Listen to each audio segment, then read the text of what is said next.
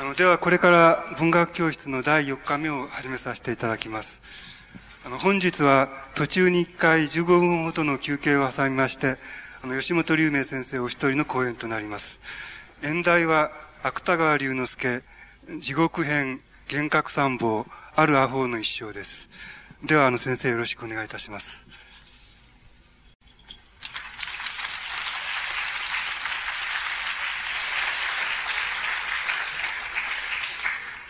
今日はあの地獄編と今ご紹介にありましたように、えっとある阿呆の一生とそれから幻覚参謀とその三つを中心にあのお話し、えー、したいと思います。で、あの地獄編はまあ芥川龍之介は花というその歴史小説から出発したわけですから、まあ地獄編をその歴史小説の代表的なものと考えれば、あの、この世界がどういうふうに、えー、展開して、発展してきたかっていうことを、あの、できるだけこう、あの、その広くと言いましょうか、あの、それから内容的にも、その、できるだけこの地獄編の世界っていうものを、あの、広げていくことで多分、芥川龍之介のその、晩年を除いたあの、作品の性格っていうのが浮かび上がってくるんじゃないかっていうふうに思います。本来的に言いますと、文学的に言いますと、あの、芥川の歴史小説っていうのは、まあ、その前に、あの、鴎外のあの、歴史小説があります。で、鴎外の歴史小説を、まあ、一種の事実、事実、事実小説と言いましょうか。事実を記載する、記述するというスタイルを持った小説だと考えれば、あの、芥川の小、あの、歴史小説は要するに一種の歴史に、あるいは古典に、あの、取材した、その、心理小説だっていうことに、まあ、文学的にはなると思います。で、あの、僕はここで、あの、申し述べたいことは、あの、そう、その、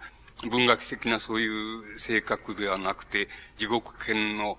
世界を、どれだけ、あの、広げられるかっていうことの問題に、あの、重点を置いて、あの、行きたいというふうに思っております。で、あの、芥川の歴史小説は、あの、えー、今昔物語からたくさんの、あの、えー、素材を取ってきているわけです。で、あのー、晩年のあの、歯車っていうあの、ちょっと異様な、あのー、作品の中にあの、地獄編のことが出てきます。それは、あのー、自分でそう書いてるわけですけども、主従の世界、あの、主従の言葉っていう、芥川のアフォリズム、あの、短所があるわけですけど、あのー、その、その中でその、この人生っていうのは、えっと、地獄よりももっと地獄だっていう、あの、いうふうに言葉があるわけですけど、芥川はそれと並べて、それで、あの、地獄編の世界っていうのは全くそれと同じなんだっていう意味のことを申しております。ですから、あの、僕らは今、地獄編っていう作品を読んでも、そんなに、えっと、深刻なって言いましょうか。つまり、そんなに、あの、真剣な世界だっていうふうに思えないんですけども、芥川にとってはもう悲観的に、あの、必死に書かれたあの、歴史小説だっていうことが、あの、言えるんじゃないかっていうふうに、あの、思います。で、あの、えっと、今昔物語っていうのは、あの、えっと、そう、平安、平安末期に、あの、成立したとされている、その、日本で初めての、あの、説話集であるわけです。で、日本、日本のことに関する説話と、それから、あの、インドに関する、えー、取材したその説話と、それから、あの、中国だと思いますけど、中国に関するその説話と、三つあるわけですけど、それを、まあ、一種の仏教的な、あの、世界観みたいなもので、あの、取り上げて、それをたくさん集めた、日本で最初の、要するに、あの、そういう説話集だっていうふうに言うことができます。で、この、この説話集っていうのは、えっと、あの、いろんな人が取り上げる、いろんな人がそのいろんなことを言ってるわけですけども、僕らがあれ、あの、これは三つの典型だなと思うのは、その、例えば、柳田国男っていう人は、あの、遠野物語っていうのを、あの、書いてるわけですけども、その遠野物語を書くにあたって、あの、何を、要するに、あの、手本に置いたかっていうと、やっぱり、今昔物語を手本に置いたっていうことを言っています。それから、もう一つ、あれなのは、あの、記憶すべきなのは、あの、えー、南方熊楠っていう、まあ、柳田国男とは対照的なんです。まあ、独学の、うん、一種の、えー、巨人がいるわけですけども、あの、南方熊楠、まあ、あの、今昔物語について、あの、非常に、あの、うん、あの、寛容なことを、あの、言って、ていますし、また今昔物語について論争したりしています。それから、あと一つは要するに芥川自身がまあ小説の素材にしたっていうことと、それからもう一つ、あの、芥川にあの今昔、今昔物語についてっていう、あの、短いです文章がありますけども、その文章で芥川の今昔物語をどういうふうに捕まえてるかって言いますと、要するにこれは非常に生々しい、要するに節話って言いますか、あの、説話をその集めたもんだっていう、あれは、説話の記述の仕方がいかにも生々しいっていうこと。それから、あの、もう一つはその、まあ、生々しいと関係があるわけですけども、つまり、あの、非常に野生的な、あの、物語集だって、つまり、あの、源氏物語みたいな、その、上、上品な、そして、あの、おなんて言いますか、いかにも人を考えさせるっていうようなものとは違って、その、非常に、あの、野生的な、あの、あるいは、もっと違う言葉で言うと、あの、民衆的なっていうふうに言えるかもしれませんけど、それ野生的な、あの、説話集だっていうことを言って、もう一つ言ってることは、その、あの、あの、砂漠って、砂漠っていう言葉は、芥川が好きな言葉なんですけども、つまり、人生についての苦しみとか、あの、社会生活において起こってくる、あるいは人間と人間の関係において起こってくる、あの、苦の苦痛っていうもの、あの、そういうものを非常によく描いてるっていうふうに、あの、芥川が言っています。これはやっぱり、今昔物語についてのその理解としては、ちょっと、あの、やっぱ面白いって言いますか、あの、非常に特筆すべき、あの、理解だっていうふうになると思います。で、あのー、芥川はその野生的なっていうのと生々しい、あれは日韓的なっていうのと、それからあの砂漠について、あるいは人生苦について、あのよく描く、あの描かれた説が集められているっていう、その三つの意味で、あの、自分の歴史小説の、まあ、素材として、あの、割合にたくさんと、あの、ここからあの、今昔物語から取っています。で、あの、僕らが要するに、今昔物語を、まあ、根本的に、あの、規定すると、つまり根本的に何なんだっていうふうにすると、あの、文学的にはもちろん最初の説話集っていうことなんですけども、あの、つまりね、あの、日本で初めての、日本で初めてその、作られた言葉に、言葉によるその、なんて言いますか、えっと、な、形態感って言いましょうか。つまり形なんですけど、言葉による形態感っていうのが初めてこの中で表現されたっていう、あの、とても、あの、重要なあの、物語だっていうことになると思います。あの、つまり日本って、日本って、あるいは日本語でもいいんですけど、日本語の言葉で言いますと、日本語の形、形に対する感覚っていうのは、もともとあの、うん地形あるいは地形っていうものと同じなわけなんです。つまり、日本語であの、ある、ある地形について語る、ある地形について語るっていうことと、あの、その地形の、お、名前、あの、に付けられた名称を語ることとは同じなわけなんです。つまり、地形名がい、いわゆる、いわゆる地名っていうことになります。それからまあ、もっと極、もっとそこから派生することを言えば、日本人のその、生命の生ですけども、生の大体なな割方は要するに地形からやってきているっていうふうに言うことができます。つまりそのような意味合いであの、日本語におけるその、あるいは日本人におけるその地形感覚、あるいは地性感覚っていうものと、それから地名感覚っていうのは同じなわけです。ですから、えー、何か、えっと、な、何か適当なのがないですかね。あの、つまり、えっ、ー、と、例えば、えっ、ー、と、鎌倉なんか行くと、今でもそういう地、地名の呼び方があります。つまり、お、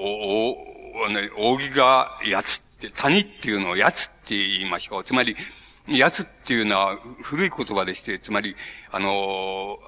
つまり谷間みたいなものをあの、やつって言ったわけです。ですから、あの、やつがついてるっていう、あの、やつって何がやつっていうふうについてる、その、地名があったら、それは古くからある地名、古くから、つまり地形と同じ形で出てきた地名っていうふうに、あの、考えた、考えればいいと思います。それからまた、えっと、よく出てくる。来るあれだと思う。例えば、ないっていうのがあります。つまり、えー、今でも東北とか北海道 と, とか沖縄とかにはよく残ってますけど、えっ、ー、と、稚内とか、ほろないとか、いろいろないって、ないっていうのがついてる地名があるでしょう。その、ないっていうのは、川、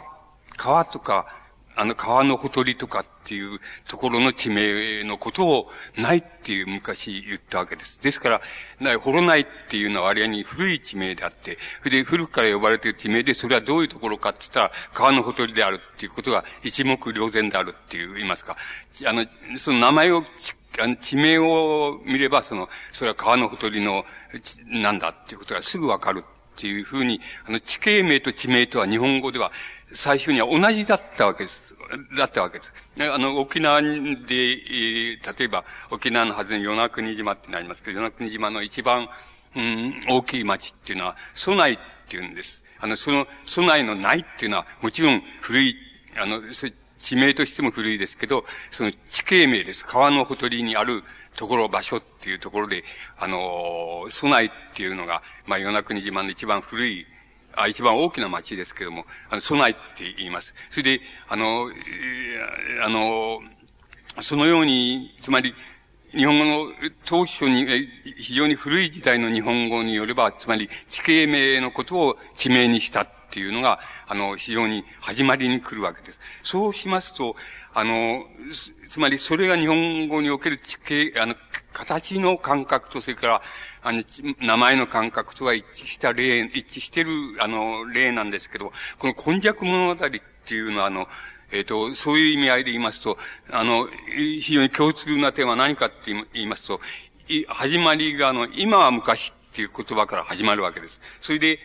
えー、一番終わりのと、ところは、あの、何々と、何語り伝えたるとかや、とや、と、とやっていう、ふうに、それが一番終わりにつく、その説話が、説話をそういうふうにして集めてあるわけです。そうしますと、これは今は昔、あの、え、それから始まり、そして、と何語り伝えたるとやっていうような言い方、つまり、語り伝え、伝えたそうであるっていうことですけども、そう、そういうあの、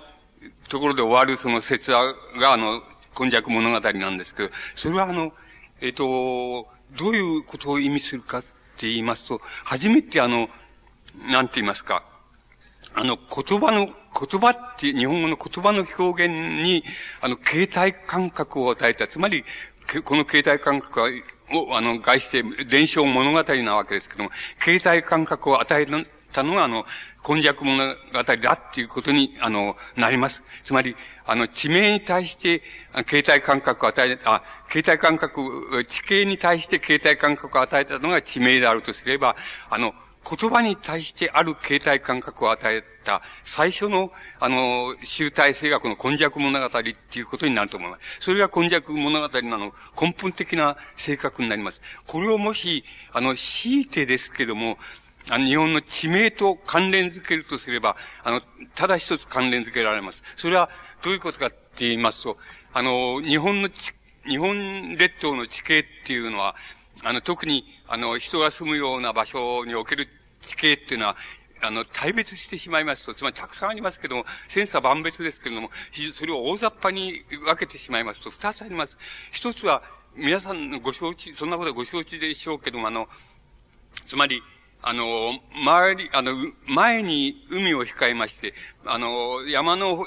ろにその割合に低い山がありまして、それで、その、海とその低い山とに囲まれたわずかなところに盆地がありまして、それでそこに川がまあ流れている。山の方から流れて、それで海に注いでいる。そういう場所に大体日本の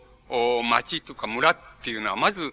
できているわけです。もう一つあります。典型的な、あ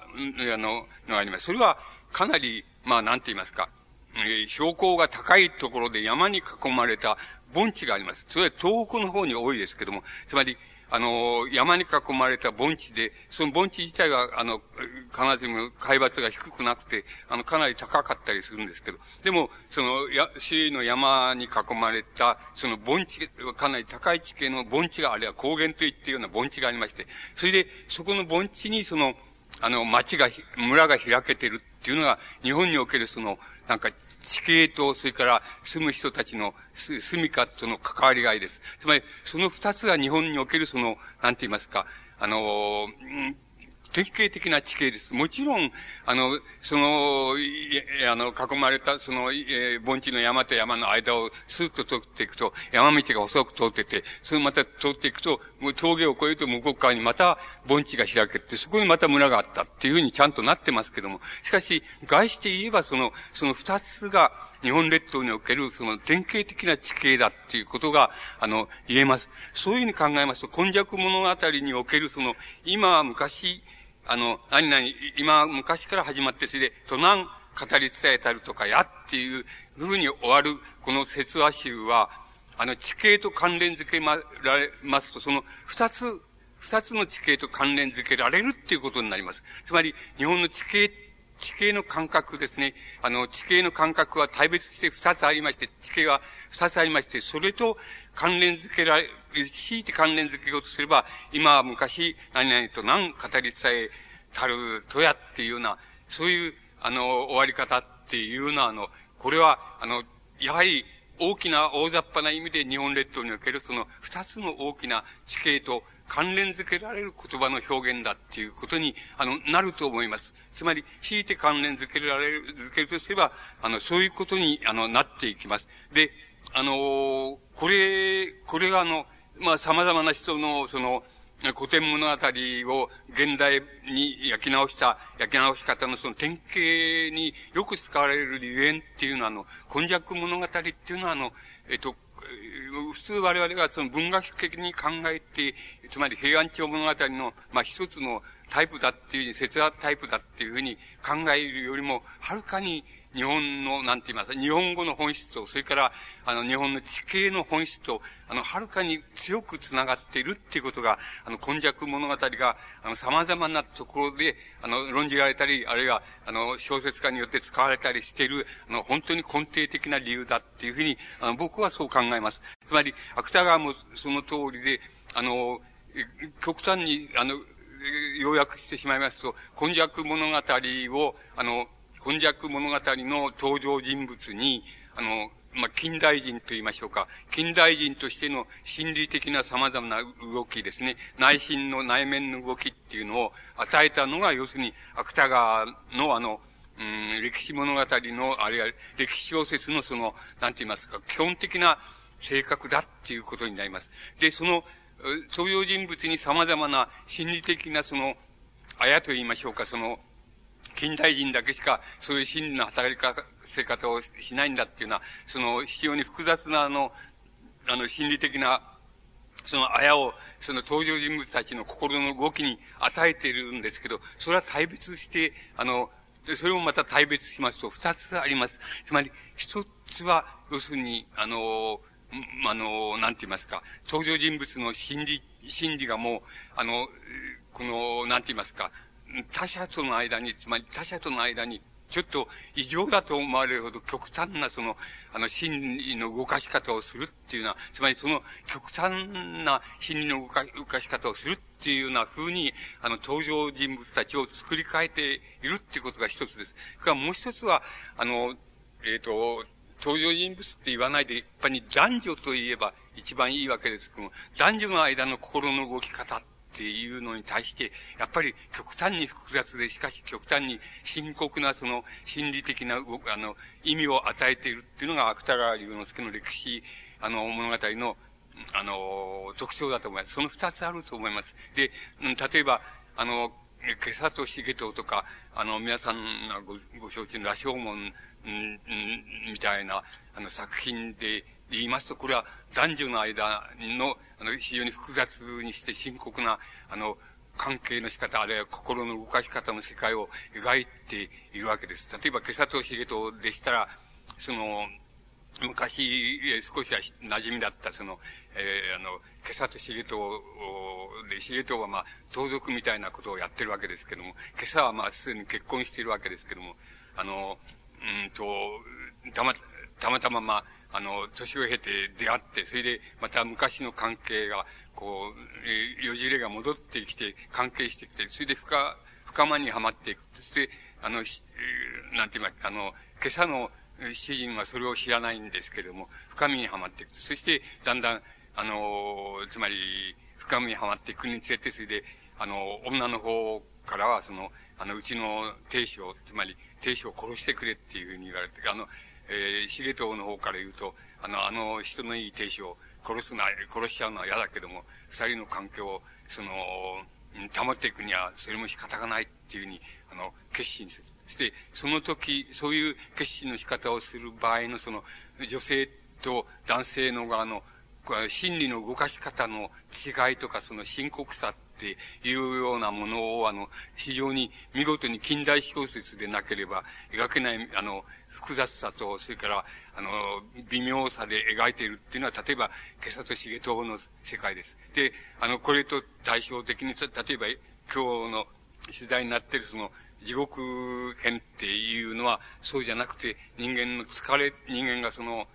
疲れたようになっていったときに、どういう異常な心の働き方をし、どういう異常な行為をするかっていうようなことを、これもまた近代小説でなければ到底、あの、ありえないような、あの、複雑さと深刻さで描いてるっていうことになると思います。で、あの、地獄編で言いますと、その、ある、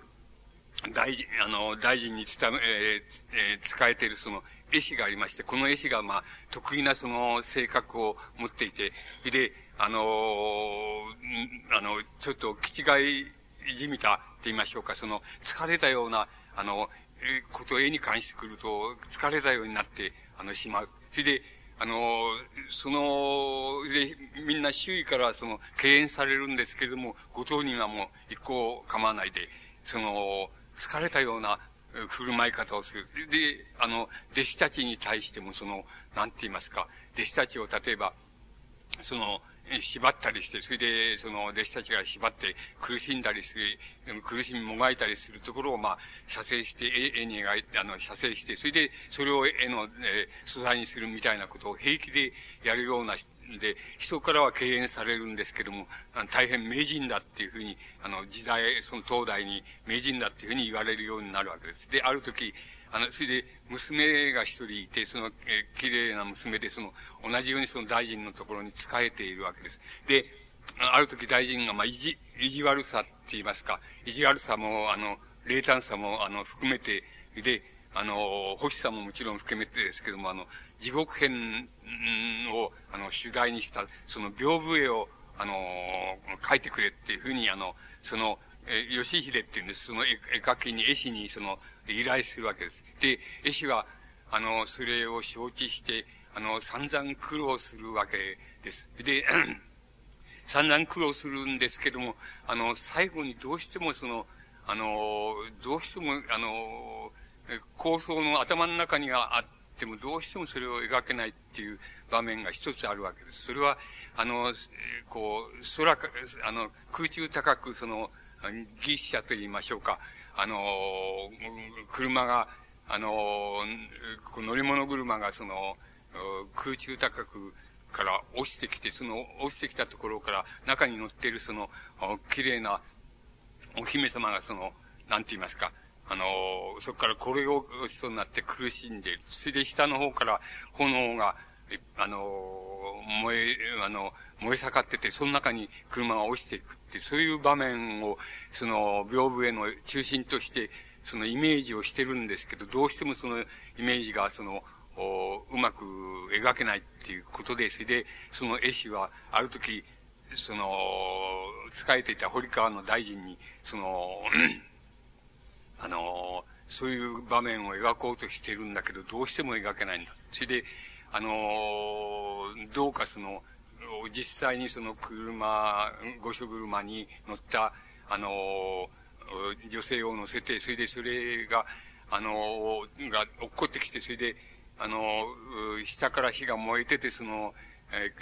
ー、中に乗ってる姫、お姫様がその、苦しむ、苦しむっていうのは、そういう場面を、あの、作ってくれないかって、つまり、モデルにして作ってくれないかって、そう、そうでないと、どうしても自分は、それを書くことができないっていうふうに、その、絵師が言うわけです。それで、あの、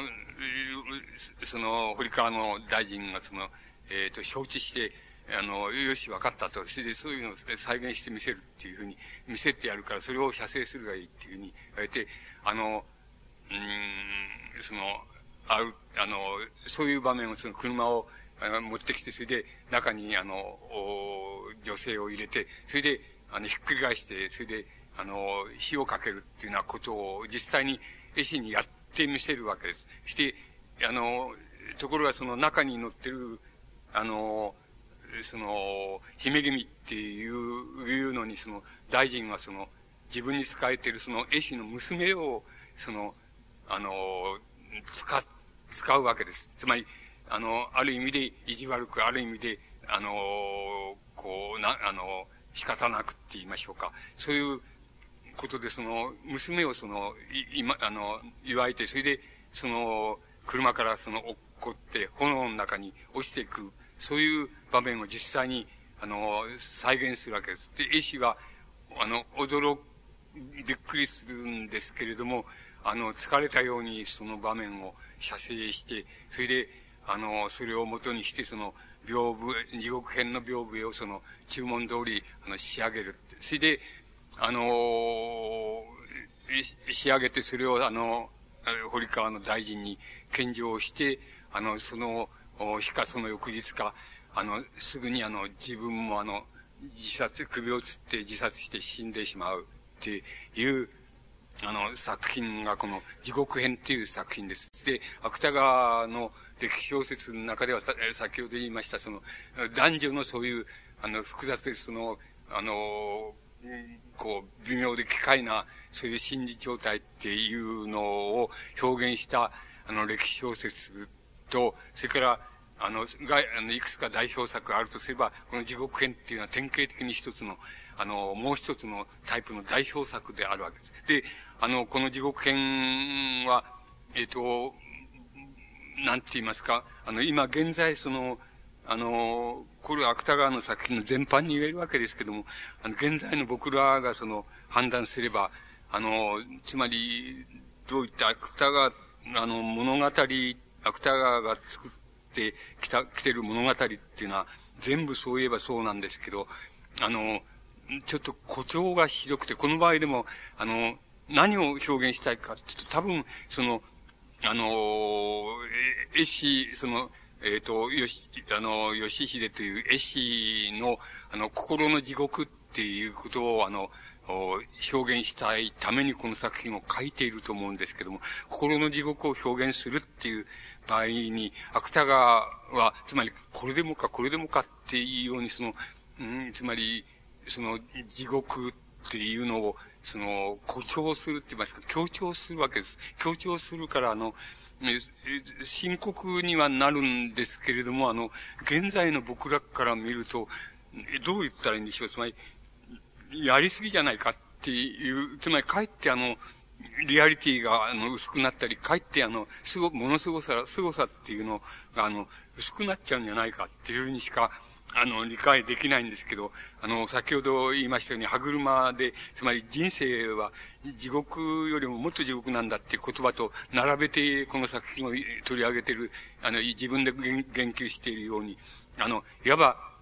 自分、芸術家あるいは文学者としての自分の地獄の苦しみっていうのを象徴させれるつもりでもって、多分、あの、し、えっと、吉秀という絵師に託して、その、非常に、あの、芸術行為の、その、あの、奥に潜む、その、地獄の中の地獄っていうのを描きたいっていうのが、この、もし、作品のモチーフだと思います。で、あの、これは、現在僕らがどんなに、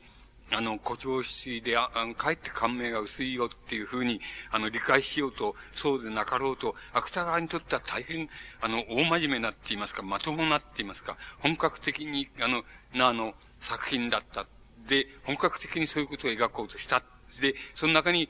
いわば自分の、あの、文学者としての苦しみって言いましょうか。それも、あの、一緒に込めたかった、そういう作品だっていうふうに、あの、言うことができます。そうすると、あの、ここまで、あのー、ここまで地獄編っていう、あの、作品を、あのー、引き伸ばして考えてしまます、しまいますと、一連の地獄編が大正ななねんで、まあ、中期の、中期の代表作って言ったらいいと思いますけども、あの、そうすると大正しちねん、はちねんっていう、つまり油が乗り切って、それで、あの、芥川の、まあ、一番その、その、元気が良くて、あの、張り切った、そういう時代の作品っていうのに、あの、この地獄編の世界っていうのは、あの、うん、多種多様ですけれども、あの、引き伸ばして考えることが、あの、できると僕は、あの、思います。つまり、それを、あの、極端に、あの、引き伸ばしてしまいますと、多分、芥川のその中期の、えー、代表的な、あの、作品っていうのは、あの、全部、あの、追うことができるんじゃないかっていうふうに、あの、思われます。で、あのー、例えば、あのー、えっと、えー、あのー、小説、つまり歴史小説の書き方として、あのー、書き方としてこの時代にその一つのタイプをこしらえるわけです。それはあの、地獄編と同じ、あの、書き始めのところが同じなわけですけども、例えば、あのー、えっと、うん、これこれのことを、例えば登場人物じゃなくても、これこれのことを、あのー、考える、あの、考えたり、行ったりする事実っていうのは人間にはあり得るもんだっていうようなことを、あの、書き始めのところで、つまり作品の書き始め、物語の書き始めのところで、まあ、あの、いわば、作者が直接説明するような形でそれを、そういう書き方をしました上で、あの、本、本、本題に入っていくっていうのは、本題の歴史小説に入っていくっていう、あの、タイプの作品のやり方っていうのを、あの、芥川はこの地獄編でもって、初めてその、作り上げて、あの、いきます。あの、例えば、えっと、何でもいいんですけども、あの、えっと、同じ頃に、あの、西郷隆盛っていう、あの、作品があります。それ、これは、あの、えっと、記者の中で、その、えー、あの、知り合い、ちょっと知り合いの人と、あの、ちょっと知ってる人と出会って、それで話が弾んで、そうすると、あの、その、あの、その人はその、おあなた、西郷隆盛が、あの、西南戦争でその、城山で、あの、討ち死にして、あの、切腹したっていうふうなことを信じ、信じてるかって言って、まあ、信じてると、つまりそういうふうに記録されて、そういうふうに書かれてるから、自分は信じてるって言うと、そうすると、いや、あの、本当はそうじゃないんだって、あの、西郷隆盛は死ななかったんだっていうふうな、あの、ことをその語って聞かせるっていうのが、この、えー、西郷隆盛っていうのは筋なんですけど、それやっぱり最初のところを、あの、ちょっと、あの、あの読んでみますと、も、あの、もっともの、後になって聞けば、これは本間さんの西郷隆盛といって、あの、友人間には有名な話の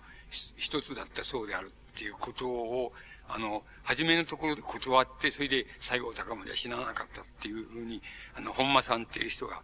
語って聞かせる話をしているわけです。つまり、話を作っているわけです。で、その、えー、あの、本来はその、そう作られたその話なんですけども、あの、初めのところにそういう断り書きをする。そうすると、あの、フィク、どういうことが出現するかって言いますと、あの、フィクションでないような風に、あの、な断り分けをしながら、その中の描写を、まあ、あの、フィクションでないような書き方をしながら、中の本、本題のその物語はそのフィクションになっていると。つまり、フィクション、あの、フィクションでない記録のような形を取りながら、フィクションになっているっていうことが、あの、こういうことが理学をすることで可能になってくるわけです。これは、例えば、王外の、えー、つまり、歴史小説はもう徹頭徹尾、これは、あの、文献の記録をこう、ピックアップして選択してこれ描いたあれで、ちっとも嘘が含まれていないじゃないかっていう書き方を、あの、王外の歴史小説は、特に自然小説はしているわけです。で、それは本当かもしれないけれども、もちろんそれ、そのほんのちょっとだけ、つまりいちわりかにわりくらいは、あの、フィクションがちゃんと王外の場合にも、王外の自然小説だってちゃんと入っているわけです。そのフィクションは、主として、あの、選ぶ選択性っていうこと、記録の選択性ってことに現れてくるわけですけども、あの、芥川はそういうことをしたい、つまり、王外のこと、ようなことをしたいわけですけど、その場合に芥川は、はじめに、あの、これはもう、そういうあれで、その、有名な話だ、有名な話だ、そうだって言いながら、その、なんか、そういうことありかをはじめにしといて、それで、あの、ただの、ただのお話って言って、自分が汽車の中で、列車の中で聞いた話っていうようなスタイルを取りながら、あの、本当はそれがフィクションなんだっていう、あの、書き方をするわけ、してるわけです。それで、この書き方のそのタイプはこの地獄編から、あの、えっと、地獄編で初めて、あの、獲得したっていうふうに、あの、言うことができると思います。つまり、あるスタイルを獲得したっていう意味合いでも、この地獄編は非常に象徴的な、あの、おあの、作品だっていうふうに、あの、考えることができます。で、えっと、これを、この、あの、書き方を、あの、引き伸ばしていきますと、芥川の重要な、つまり中期の油の乗った時の重要な作品のほとんどは、あの、これに含まれて、あの、この書き方と、それから、この、地獄編っていうもののモチーフとに、あの、入り込んでしてきてしまう。つまり、歴史小説のモチーフの中に入り込んでくるっていうようなことが、あの、言えると思います。で、あの、それをいくつか挙げています。例えば、僕なんかはとても、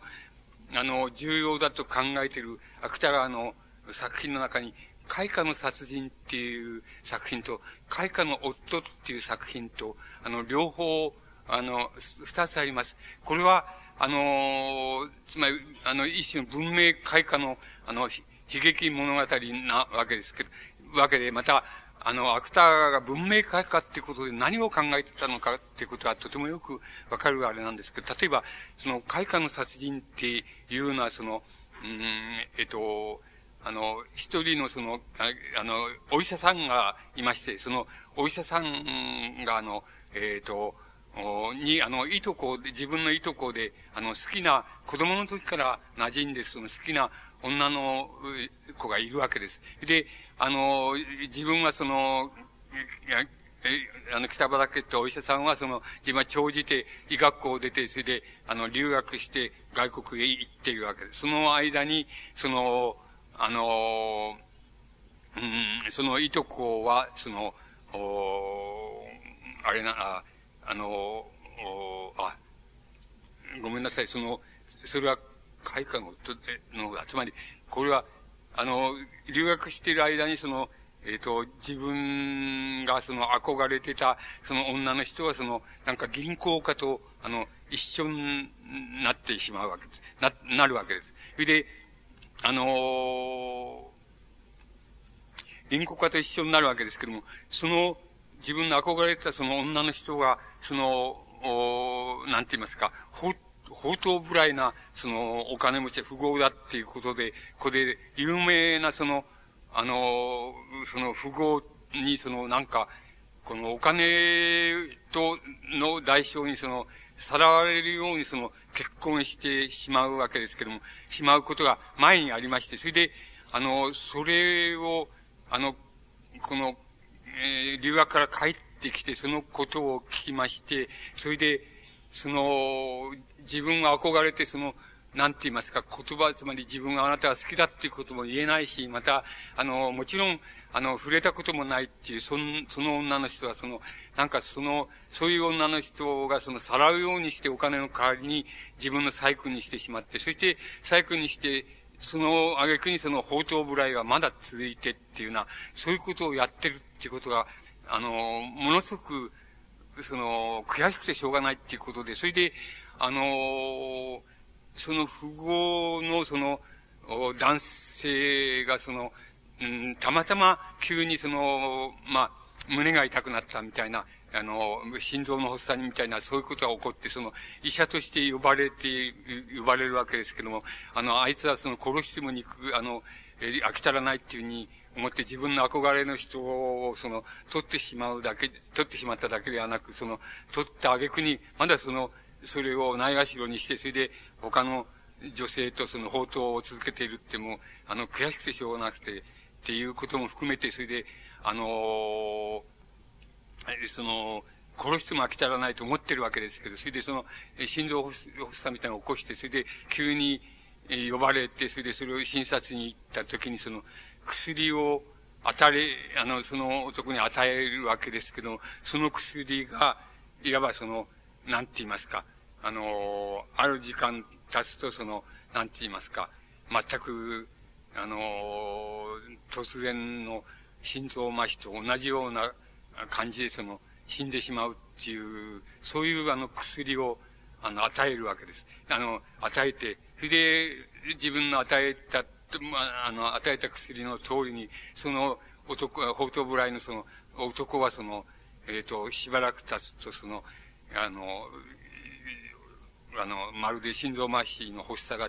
重なったみたいな形でその死んでしまうわけです。で、その自分の憧れていたその女性はあの、こう解放されるわけですけども、解放されて、で、あのご当人はそれで満足だっていうふうに思うわけで、ただ要するに、あえ、あの、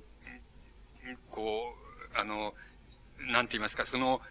一人になってしまったその女性に対して、自分はまだその憧れの心を抱いてるんですけど、あの自分の友達の本田子爵っていうのがいるんですけど、その本田子爵っていうのもまた、その女性に憧れてて、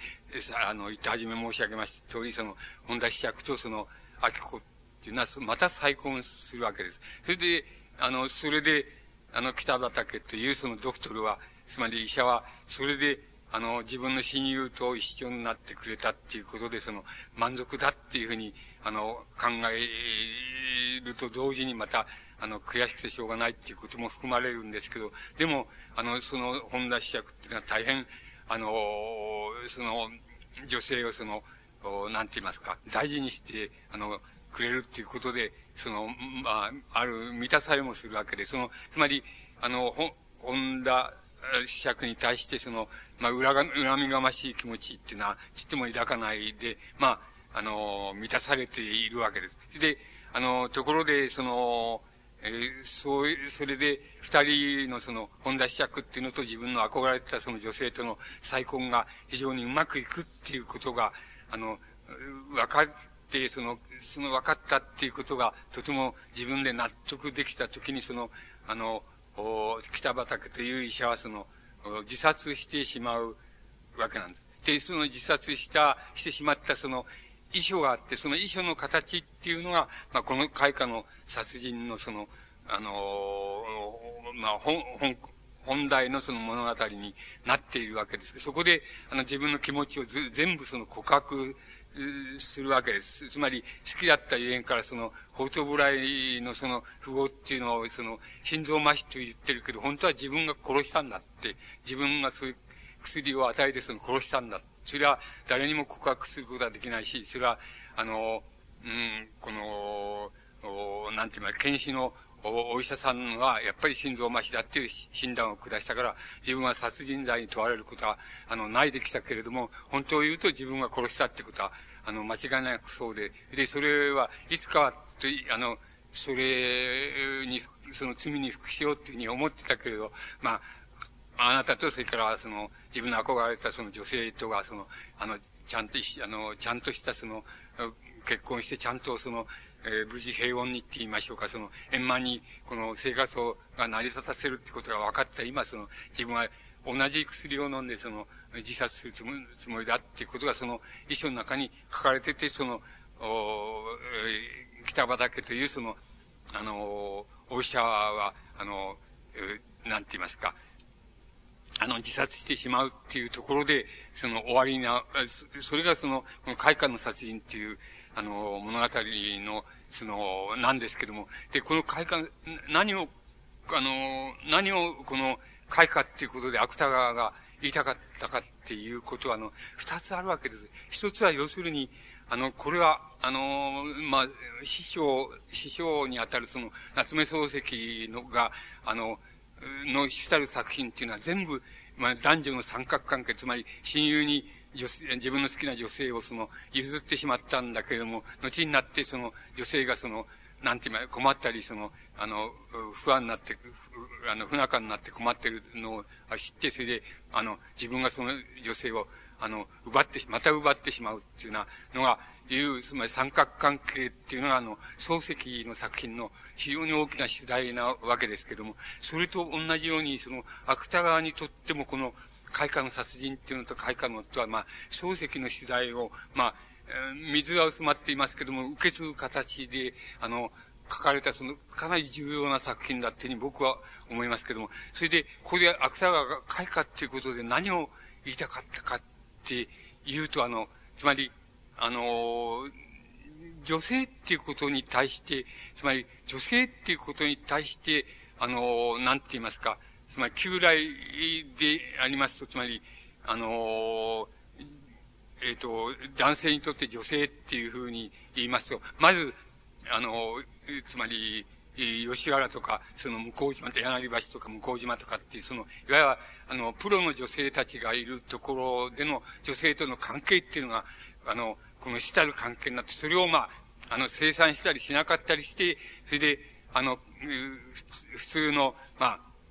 家のその、普通のお嬢さんって言いましょうか、普通の娘さんと結婚するっていうようなことが、いわば、あの、明治以前にはその、非常に流通していた、あるいは明治になっても流通、一般に流通していた、あの、女性観なわけですけども、ここで、あの、開花っていうことで芥川が言いたかったのは、あの、女性っていうものに対して、男性が、まあ、あの、本来的にそれがリアリズムであるかどうかは別として、過剰なって言いますか、過剰な思い入れをする。つまり、一, 一方ではその、この開花の殺人の場合には、その、過剰な思い入れは一種のその、憧れとか、あの、純粋さ、純粋化って言いましょうか。そういうものとして女性に対して、徹頭徹尾憧れを抱く、抱いて、それでそれでもって終始して、それで死んでしまうっていうのは、そういう描き方、そういうことをする男性を描くことで、やっぱ開花っていうのが、あの、えっと、明治以降の、つまり、文明開化っていうものが、まず、あの、男性にとってどういうものだったかっていうことを、芥川っていうのは、まあ、言いたかったから、これは、あの、取材で言えば、その、なんて言いますか、あの、一種の淡い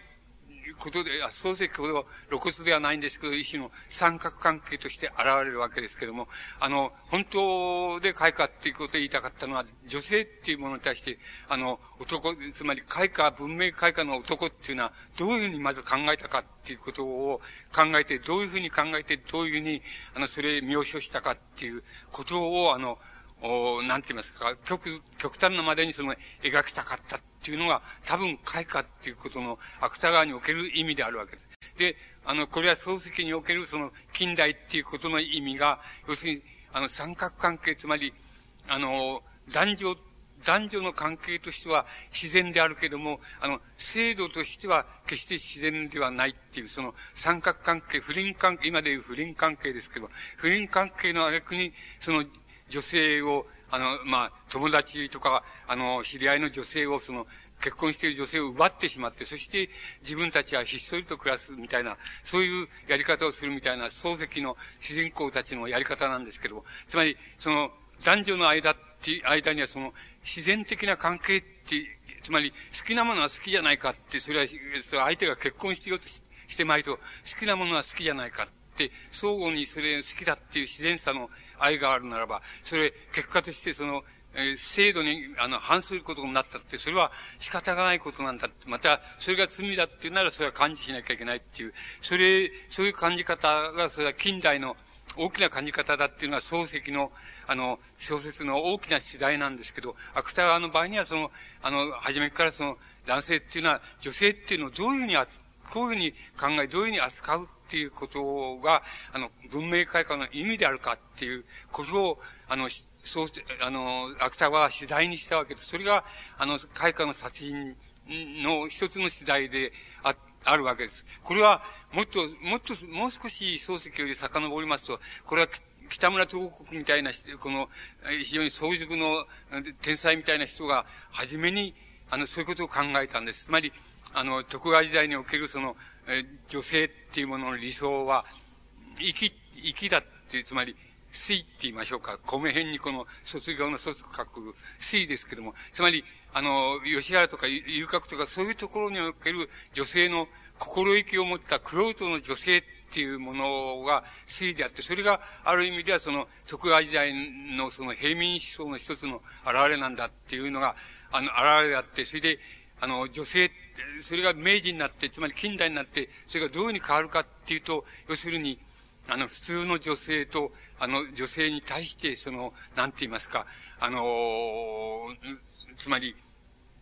まあ、そう、あのー、東国は自分をその、遠征、遠征的な詩人だっていうふうに考えたわけですから、遠征的な詩人にとって、その、現、現実の世の、世の中に対して、あれ、現実の社会に対して戦って敗れた時に、唯一よりどころになるのは、その、女性なんだっていうふうになのが、あの、東国の、あの、思想なわけです。それでまた東国が一生懸命それを徳川時代と比べて、その一生懸命その強調したところで、まあ、東国のその、なんて言いますか、あの、本当の意味での独創思想っていうのは、もう、唯一それだって言っていいくらいに、東国はそれに真剣だったわけです。つまり、命をかけたわけです。つまり、だから、みな、石坂美奈子との恋愛にも命をかけましたけども、自分の思想にも命をかけたんで、つまり、あの、徳川時代における、あの、つまり、遊女の持ってる心意気っていうのの世界と、それから明治開化、明治になってから近代におけるその、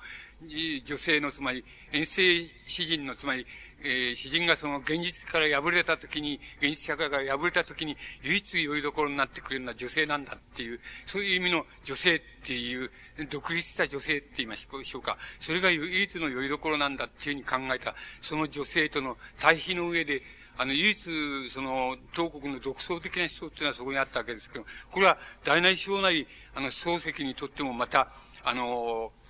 あれなんです。あの、この、その後の芥川にとっても、それは、あの、そういう意味合いでその文明開化ってのは何なのかって言った場合に、それをまっすぐに象徴できるのは、やっぱり女性、あるいは女性に対して、どう男性が、あの、付き合うかって言いましょうか、対応するかっていうことの中に、あの、文明開化の意味があるんだっていうことを、まあ、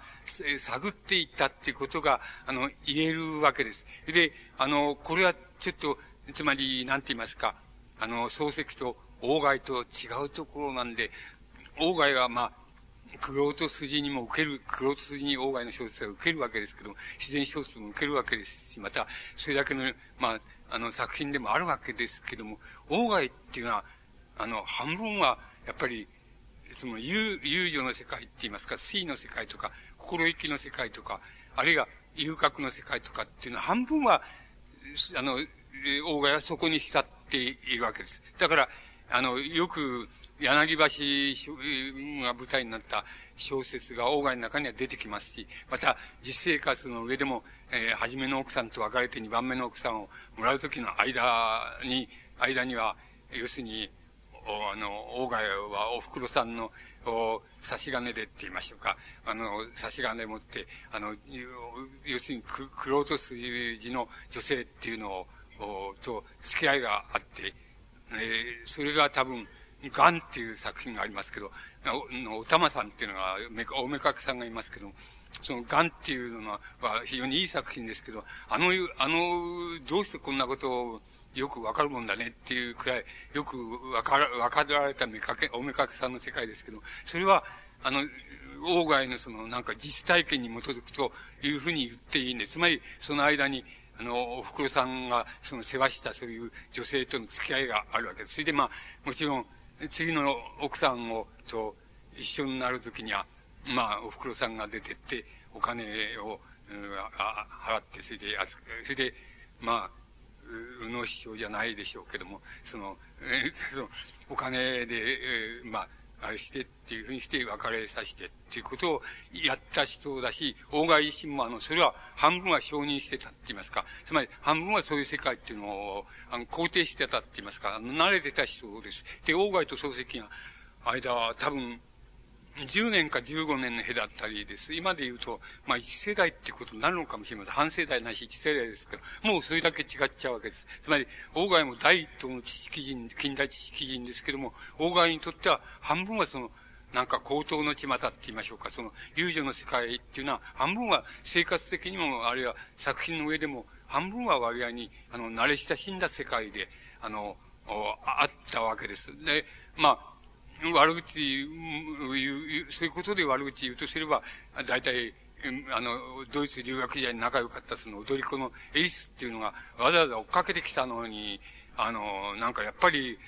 あの、親類縁者が出てきて、それで、あのお、お金を払って、それで、お金あれして追っ払っちゃったっていうことがあるわけで、で、なんてやつだっていうふうに言えば、言えるわけですけども、しかし、鴎外にしてみれば、それは割合に、要するに、慣れ親しんだって言いますか、まだ江戸時代の名残が、あの、こうあって、それでそれはできた人です。ところで、漱石っていうのは一切それができなかった人です。つまり、漱石において初めて近代、近代において、その近代における、あの、男性対女性の関係っていうのが、こうなると、という問題と、それから、こうなることがあり得るっていう問題と、それから、あの、男女の間の自然の情愛っていうものと、それから、制度が作る、つまり、家族制度って言いますか、制度が作る、あの、結婚という形とは、あの、矛盾することっていうのはあり得るんだよっていうようなことを、初めて、あの、近代の象徴として描いたっていうふうに言うことができます。そうしますと、この芥川の開花の殺人っていうのは、もう、あの、のは、全くその世界に、あの、なんて言いますか、連続していくわけです。で、これは、あの、この世界は、それじゃ地獄編の中になかったかっていうと、それはあるわけですよ。つまり、あの、地獄編の中には、男女の中としては出てこないんですけども、父親と娘の関係としては、もう見事にそれが、あの、もう深刻極まりない、つまり、ところまで出てくるわけです。つまり、極端なことを言うと、自分の芸術のためには、その娘が、なんか、火でもって炙り殺されちゃうっていうのも、もう仕方がないっていう感じして、しておいて、それでもって、あの、自分はその、絵が完成した時に自殺してしまうっていう、そういう、まあ、父親と、あの、娘との間柄っていうのはあり得るんだっていうことは、地獄編の中で、まあ、まず古典に、えー、財、あの、財を取っていますけれども、あの、近代小説そっくりの非常に微妙な心理を交えた形で、それを描いているわけです。ですから、この描き方を延長して、素材を例えば文明開化、明治以降に取れば、あの、開化の殺人みたいな作品が、あの、出てくる、あの、あの、必ずそこから、あの、芥川のモチーフとして出てくるってことが言えるっていうことを言えるわけです。で、開花の、あの、夫っていうのは、あの、えっと、まあ、あの、同じように文明開化とは何かっていうことを、開花の殺人とは、ちょっと逆な意味で言ってるわけです。で、これ、まあ、あの、主人公、これは本田子爵っていうのが今度は、あの、主人公になって出てくるわけです。本田子爵っていう主人公はその、男、あの、男女の間の中って、男女の間の中っていうのは、愛、愛なくしては、あの、成り立つわけがないし、また成り立たせてはいけないんだって、で、愛がなければ、あの、また一緒になってもいけないんだっていうことを、あの、いわば、あの、本田子爵っていうのはもう自分のもう心の中のモットーにしているわけです。だから、愛ない、愛のない、制度による結婚が、制度による結婚みたいなのがどっかに入っているような、そんな結婚は自分はしたくないんだっていうふうなのが、あの、本田子爵の、その、なんて言いますか、文明開化の心意気であるわけです。そして、あの、えっと、あの、自分の、あの、好きな、えっと、あの、いとこが、あの、子供の時からの仲の良かった、良かったいとこがいるわけです。それで、そのいとこは、あの、あの、な、子供の時に仲良かっただけじゃなくて、娘さんになってからも、また自分が、あの、成長してからも、あの、非常にその娘が好きだっていうふうに言って、それで、あの、それで、その娘さんと、あの、結婚するわけです。で、あのー、まあ、これも、その、あのー、こういう地獄編と同じで、私っていうのが、その本田、あの、子爵の友達だって、それで、私が、その本田子爵から聞いたっていう話として、それが書かれているわけですけど、それで、愛、愛がある、あの、あるっていうことで、その、えっと、娘さんと結婚してるわけです。ところが結婚してみると、その娘さんには、えっと、あの、一つはその、その娘さんには、あの、いとこ、いとこの男の子が、つまり年下の男の子が、あの、こう、なんて言いますか、あの、え、あの、くっついていてっていうのはおかしいですけど、見え隠れしていて、もう結婚してさんかげつぐらい経つと、その男を、そのいとこっていう男が、その、付きまとうみたいにそこに手入りしたりしてくるわけ。それで、あの、本田子爵っていうの、子爵はその、なんて言いますか、自分は愛あるって相互に愛あるつもりで結婚したけど、そうじゃないのかもしれないなっていうふうに、あの、疑い出すわけです。それからもう一つはやっぱり反省しだして、で、あの、自分が愛ある結婚だっていうふうに思ってやってきたけど、来たけども、もし、あの、いとこっていうのが本当に自分の細君と、本当にあの、愛情があるんだったら自分はもう身を退いてもいいなっていうふうに考え、い、いつでも考えるようになるわけです。ところでその自分の細君っていうのは今度は、それだけじゃなくて、あの、その頃その、おん、おん、女の実業家でその、なんて言いますか、男勝りの実業家で浮き名を流しているような、その、女性がいるわけですけど、その女性と、あの、しょっちゅう、その、一緒に、あの、くっついて、それで、やっぱり高等の巷にその出入りしたり、あるいは男遊びをしたりっていうようなことを、あの、やり、あの、自分の奥さんがやり出すわけです。それで、あの、とうとう、その、お、なんて言いますか、あの、自分の奥さんに、その、あの、本当に自分はその愛情があるつもりで結婚したけど、もしお前が要するにいとこが好きだ、本当に好きだったら自分はもう身を退けるからっていう、退くからっていうふうに言うんだけども、その、あ、そうでもなくて、要するに、ただの要するに一種の放蕩、放蕩遊びをしてるっていうのは、そういうだけな風に見えるわけです。それでとうとう決心して、その、離婚してしまうっていう、そういう話なわけです。で、あの、何が開花かっていうと、その、お本田子爵がその、なんて言いますか、心に、えー、抱いている、その、愛がなくて、その男女っていうのは一緒になったり、その、親しくなったりしちゃいけないんだっていうふうに、あの、考えて、まあ、それを、あの、貫いたつもりで結婚するんだけど、本当はそうじゃなかったっていうことが分かって、それで、あの、離婚してしまうっていうような、あの、そういうところに、あの、本田子爵が、その、抱いている、その、なんて言いますか、その、文明開化の一種の、理念って言いましょうか、あの、女性に対する理念って言いましょうか、思想っていうのがあって、それで、あの、それを貫くっていうのは、ことが要するに、開花の夫っていう作品の、まあ、モチーフだと思います。つまり、これは、あの、開花の殺人の場合と、ちょうど逆な働きなんですけど、でも、両者ともその、男、男性っていうのが、その、女性に対して、どういう、あの、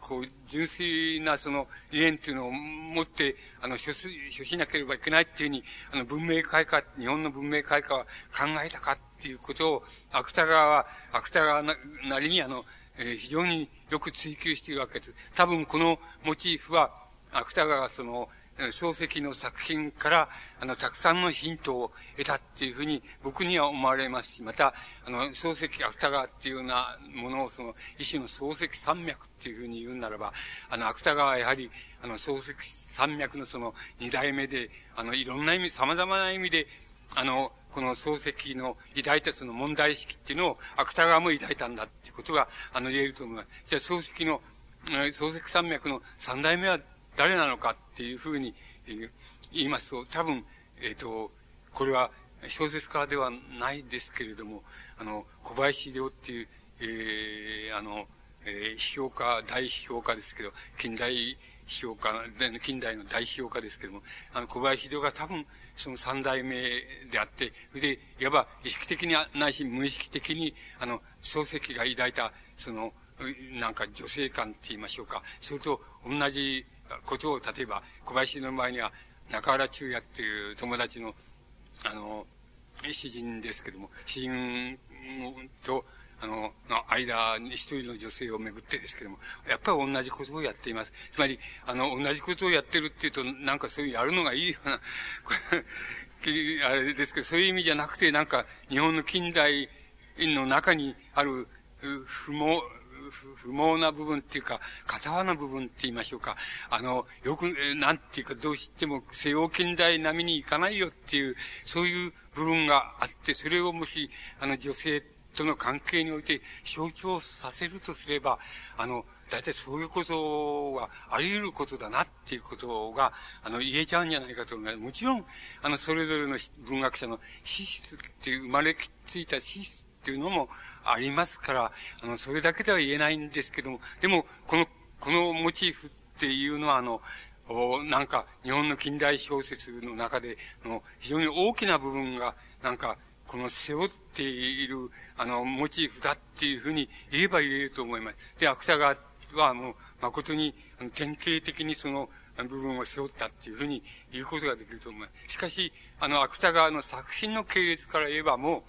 う、あの、えっと、地獄編みたいな作品を書いたり、あの、袈裟と重藤みたいな作品、羅生門みたいな、そういう作品っていうのを書いたときに、すでにその中にも兆してたっていうふうに言えば言えると思います。必ずここまでは行くんだっていうところへ、あの、兆してたってことは、あの、言えると思います。ですから、あの、開花の夫とか、開花の殺人っていうような作品もまた、あの、地獄編の、なんて言いますか、一種の延長線で、あの、かい、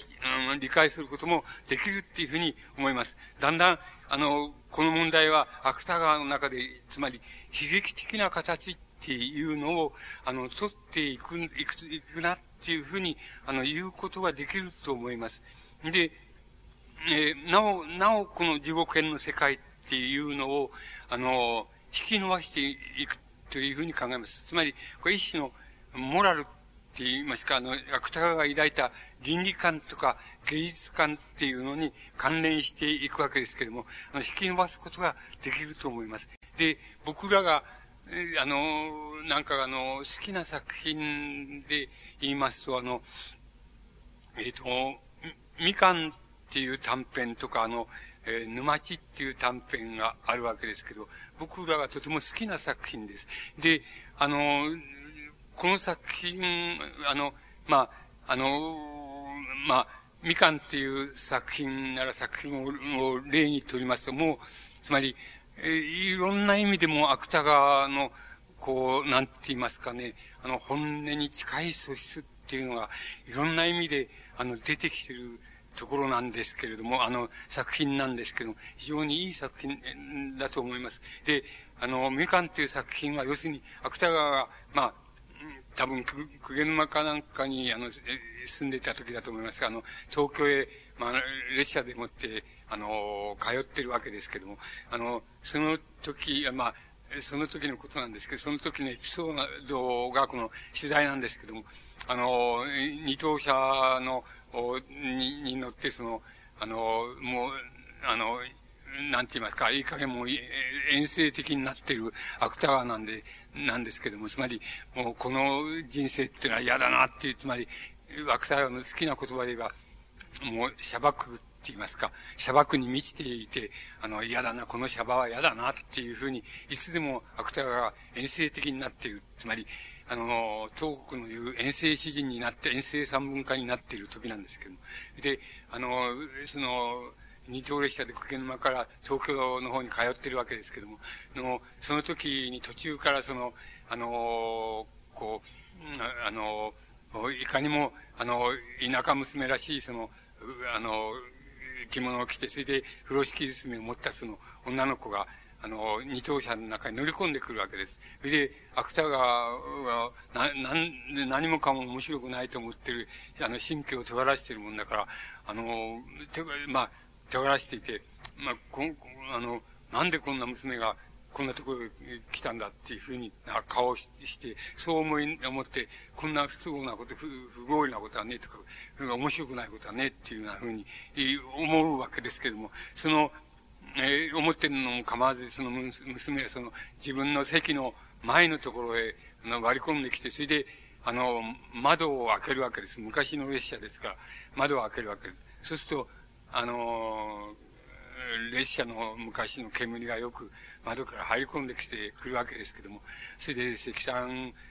臭いって、それから油煙がいっぱい入ってくるわけですけども、あの、そういうのも構わず、あの、その娘は窓を開けるわけです。ますます、あの、芥川が不機嫌になって、あの、大体ここは、うん、まあ、そういうところは誇張なんですけども、その芥川の誇張なんですけども、こういうところは大体二頭、ここは二頭でこんな娘が二頭入ってくるところじゃねえんだ、みたいな風に芥川が心の中で思ってもイライライライラしてくるんですけど、娘の方はお構いなしにそういう開けてその煙がバーって入ってくるんですけど、それもお構いなしあれして、それで、だけど、あの、列車がその踏切を通るところで、その、風呂敷包みから、あの、みかんを取り出して、それで、その開けたその窓から首をあの出して乗り出して、それで、あの、そのみかんを、あの、ほう、あの、くる、あの、列車の外に放るわけです。そうするとよく見ると、その列車の外にその弟、その娘の弟らしい、あの、子供が二人ぐらいいて、それで、あの、手を振って、それで、まあ、あの、別れに手を振ってるわけです。その、そこへその、みかんをパラパラって投げてやるわけです。それで、それを見てその芥川がその、なんていうのか、あの、今までの不機嫌と不快さがその、あの、治るわけです。つまり、あの、この娘はその、これからまあ、東京へ方向に行くんだろうと。それで、あの、それをその、弟たちが見送りに来たんだろうと。それで、弟たちにその、みかんをその、投げてやったって。それで、投げてやって別れたんだろうと。で、あの、この不愉快なその人生にもその、こういう、まあ、いいこともあるんだなっていうふうに思うっていうのが、まあ、みかんっていう作品の、まあ、モチーフなんですけど、まあ、そうしますと、ここに現れてることは二つ、まあ、地獄編の、と、その延長線で言えば二つあって、一つはやっぱり、あの、なんて言いますか、あの、まあ、僕はそう思いますけど、つまり、芥川がよくも、あの、作品を作る場合によくやる、その、一種の誇張だと思います。誇張することによって、その、問題意識を鮮明にさせちゃう、鮮明にするってことなんですけど、つまり、これでも、はじめは、あの、つまり自分はもう世の中は不愉快でしょうがないっていうのと、それから、不愉快でしょうがないと思ってるってこと、それから、娘がこんなところへ来て、あの、こんな、こんなところへ来て、それで、勝手にもう、あれして、勝手に窓を開けて、それで、煙がわーって入ってきて、ますます不愉快だっていうふうになったところが、ところで、その、こんなバカなことはないっていう、この、えっと、それで、極端なことを言うと、芥川はその貧乏、貧乏人のくせにしてこんなとこ入ってきてっていうふうに芥川が言ってるわけです。つまり、そういうふうに書いてるわけです。そうしたけど、あの、それは芥川の持ってる誇張、つまり、倫理の一つの誇張になって、いるわけです。なぜそんな誇張するかっていうと、それからあの娘の振る舞い方でもって自分のそういう考えが間違ってまた癒されて、そしてあのとても人生が楽しくなるっていうことを言う、あの言うために、まあ、ちょっと自分の考え方を誇張してみせるっていうことなわけですけど、芥川はそのちょっと誇張してそういうふうに変えているっていうところはやっぱりあの地獄編の世界にももうある世界で、それでこれはやっぱり一つ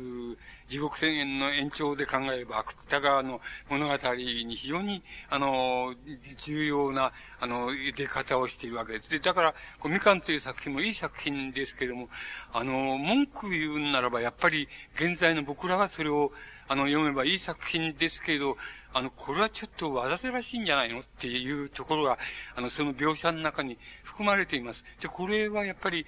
あのわざとらしいんじゃないのっていうのは、やっぱり僕は芥川の、があの、その作品の書き方としてその誇張していることを、あの、意味するような気がします。つまり、芥川の一種の持ってるあの、通俗性なんですけどね、つまり、俗っぽさなんです。あの、俗っぽさの表れだっていうふうに思ってるわけです。で、あの、俗っぽかったっていいじゃないのって言えば、いいわけなんですけども、あの、もし、あの、本気になって、このみかんっていう作品を読もうとすると、やっぱり、そこはとても引っかかってくる場所になります。つまり、これはちょっと誇張だよって、もう少しこの誇張が少なかったら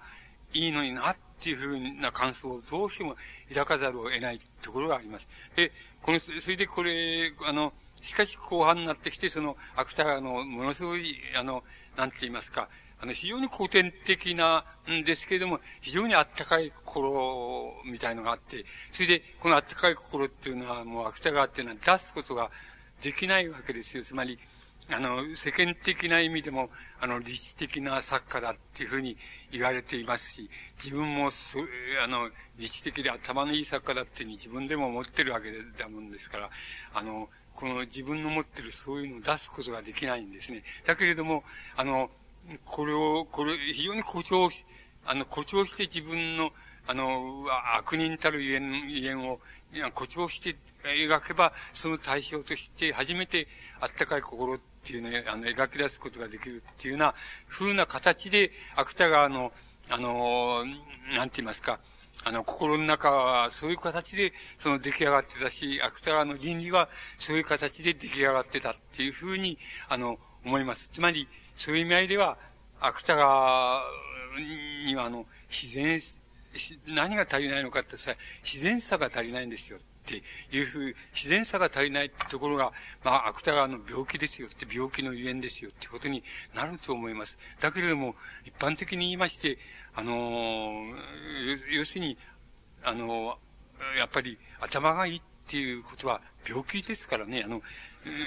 ん、だから一般的に言えば、あの、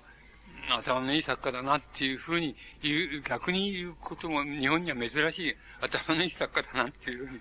あの、言うことができると思いますけども、まあ、あの、そういう誇張っていうのは、あの、現れています。これは地獄編からも現れています。あのー、この地獄編とかの街とかっていう作品っていうのは、あの、とてもいい作品です。つまり、あの、芥川の心臓のありどころと、それから、なんて言いますか、倫理のありどころっていう、つまり、意外に古い倫理のありどころ、ありどころっていうのは、とてもよく現れています。もっと言えば、あの、意外に古い芥川の芸術意識、あるいは芸術家意識っていうものが、とてもよく現れていると思います。つまり、あの、この人は古典的な、あの、芸術意識を信じている人だなっていうふうに、あの、わかるような、その非常に、あの、古いって言いますか、古典的なあの、芸術意識がよく現れて、あの、くる、いると思います。で、あの、芥川の、まあ、事前、事前的な作品、あの、えー、作品って言いますか、この頃まだにじゅうなな、はちだと思いますけども、あの、学生時代、つまり、漱石で言うと、三四郎みたいな作品として、あの、路上という作品がやっぱり、あの、この、地獄編を一年前後して、あの、えー、芥川の路上っていう作品が描かれてます。この路上っていう作品が、まあ、あの、学生時代の、まあ、あの、学生仲間の、まあ、あの、関係を描いてるわけですけども、あの、また女性に対する関係も描いてるわけですけども、あの、この路上という作品は、まあ、あの、漱石で言えば三四郎に当たるでしょうし、法外で言えば青年に当たるような作品だと思いますけど、いい、まあ、いい作品ですけれども、やはり、あの、この作品の中にも、その、芥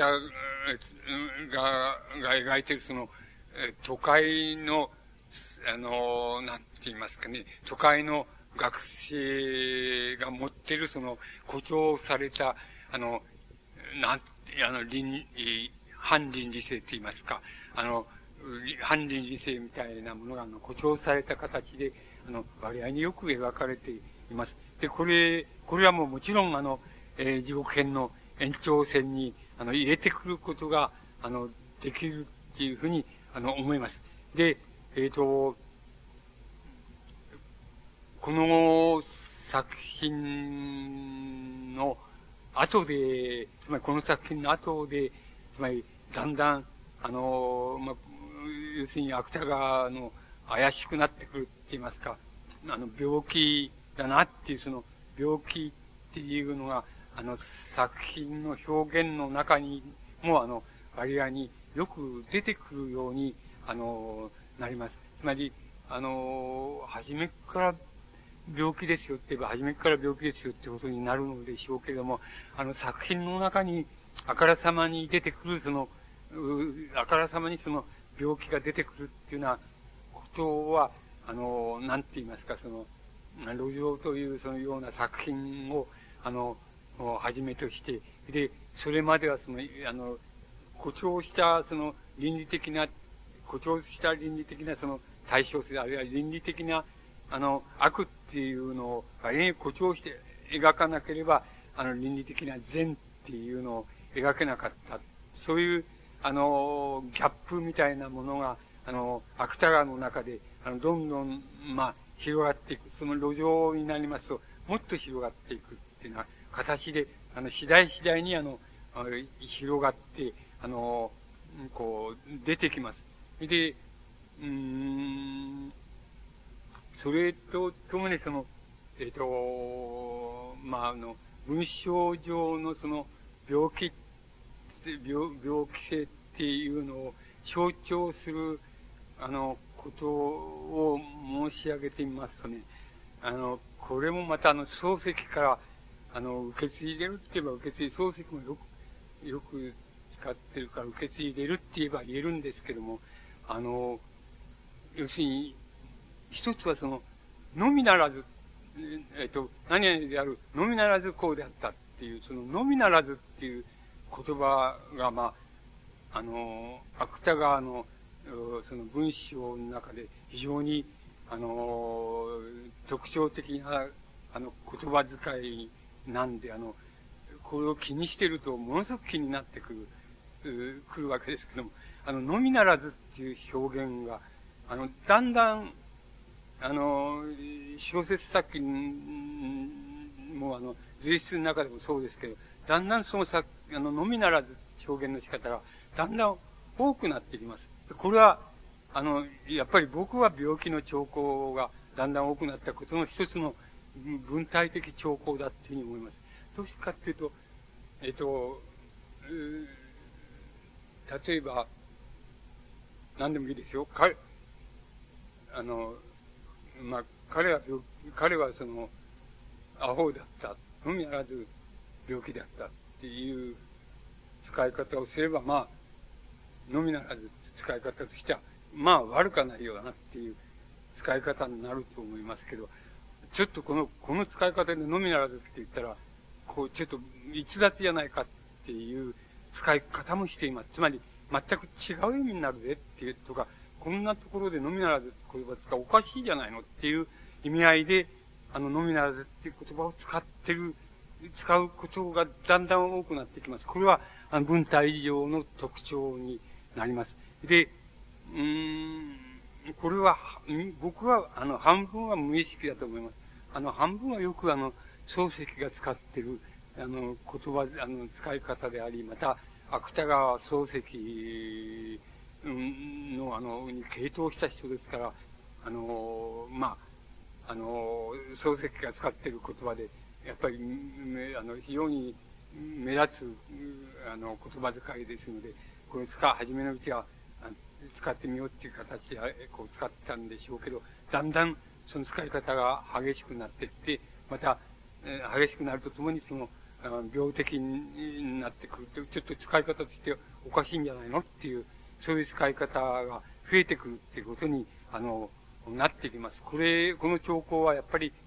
少なくとも中期の、もう、地獄編の、あの、こう、ちょっと一年た、一年も経たないうちに、非常に、特に、あの、現代ものを、あの、取材にした場合に、あの、非常によく出てくる、あの、特徴だと思います。で、もう一つ、やっぱり病的だと思うのは、あの、えっと、あの、匂いです。つまり、あ、本来ならば、これは匂いっていう、あの、匂いっていう言葉を使う、匂いっていう言葉とか、匂いで描写すべきじゃないんじゃないかっていうふうに思われるような、あの、匂いの使い方、匂い、匂いを使う使い方を、あの、している。それの度合いが、だんだん増えて、あの、いきます。この頃からだんだん増えていきます。で、あの、これはやっぱり漱石の、あの、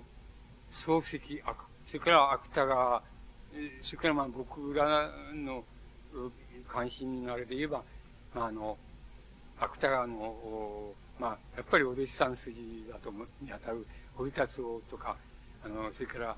えっと、立原道三って詩人がいますけども、この詩人とか、がやっぱり同じですけど、あの、この、匂いっていうことに対して、過敏であるっていうだけじゃなくて、過敏だっていうことを、こんなところで、匂いってことを使うのはちょっとやっぱり得意だなっていうような使い方を、あの、が、あの、ますますあの、こう、激しくなっていきます。これは、あの、漱石でも同じです。あの、漱石でもあの、匂いの使い方っていうのは、やっぱり大変、あの、厳しく、大変あの、得意な使い方を、あの、して、あの、いると思います。例えば、もうそれからっていう作品なんか、あの、あのよくよく注意して、本当にその、あの、匂いっていう、特に鼻の匂いっていうのは、とても頻繁に出てきて、あ、こんな風に、あの、この人は、あの、こんな感受性を持ってるのかねっていう風に思う程度から、やや少しこれはちょっと使いすぎじゃないでしょうかっていう風に思われるところまで漱石もやっています。同じように、芥川も匂いっていうのに対して大変多様な使い方をしています。あの、僕はここで、あの、メモってきたので、えー、言いますと、あの、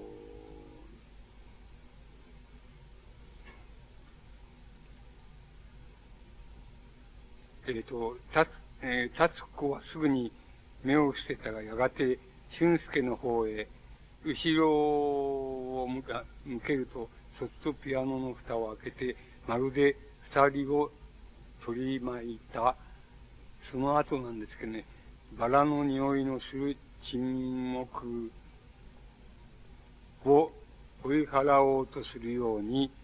二つ三つ鍵盤を打ったっていうんですけれども、バラの匂いのする沈黙を追い払おうとするようにっていうのは、えっと、うーん、こじつければ、あの、わからないことはないよなっていうふうになりますけど、そりゃおかしいじゃないですかって言えば、あの、おかしな使い方だと思います。バラの花の匂いのような沈黙っていうのは、あの、まあ、例えば詩の作品で、えー、こういうのが出てきたら、やっぱり下手なこれは直意の使い方だっていうふうなことに入ると思います。つまり、これはちょっとおかしいよっていうことに入ると思います。それは、これは、一例に過ぎませんけれども、あの、この種の、ちょっとこれは匂いとして、あの、描写すると、ちょっとおかしいよっていう匂いの使い方を、あの、あの、非常に、あの、多くなっていくのが、あの、この頃からだっていうふうに言えます。で、これは、あの、地獄編の中ではちっとも顕著ではありませんけれども、あの、だんだんと地獄編に続く作品の中で、あるいは地獄編のモチーフと、それから、あの、こう、主題の描き方っていうのを延長していけば必ず出てくる、あの、描写の仕方だっていうふうに、あの、言うことができ、できると思います。つまり、えっと、もう少し、えっと、もう少し先まで、この地獄編の世界を、この、延長してみたいわけです。あの、見たいところがあります。それは、あの、あまり、あの、なんて言いますか、一般的には注目されていないわけですし、また、あの、なんて言いますか、えっと、地味な作品といえば地味な作品なんですけど、妖婆っていう作品があります。妖婆っていうのは怪しいおばあさんっていう意味です。あの、妖婆っていう作品があります。この妖婆っていう作品がもう僕はとても、あの、面白い、いい、いい、いい作品ですし、面白い、興味深い作品だっていうふうに思うわけです。あの、いや、どこかって言いますと、あの、芥川の、つまり、この妖婆っていう作品も地獄編の書き出しと同じように、あの、こう、私、あの、私が自分の知り合いの出版、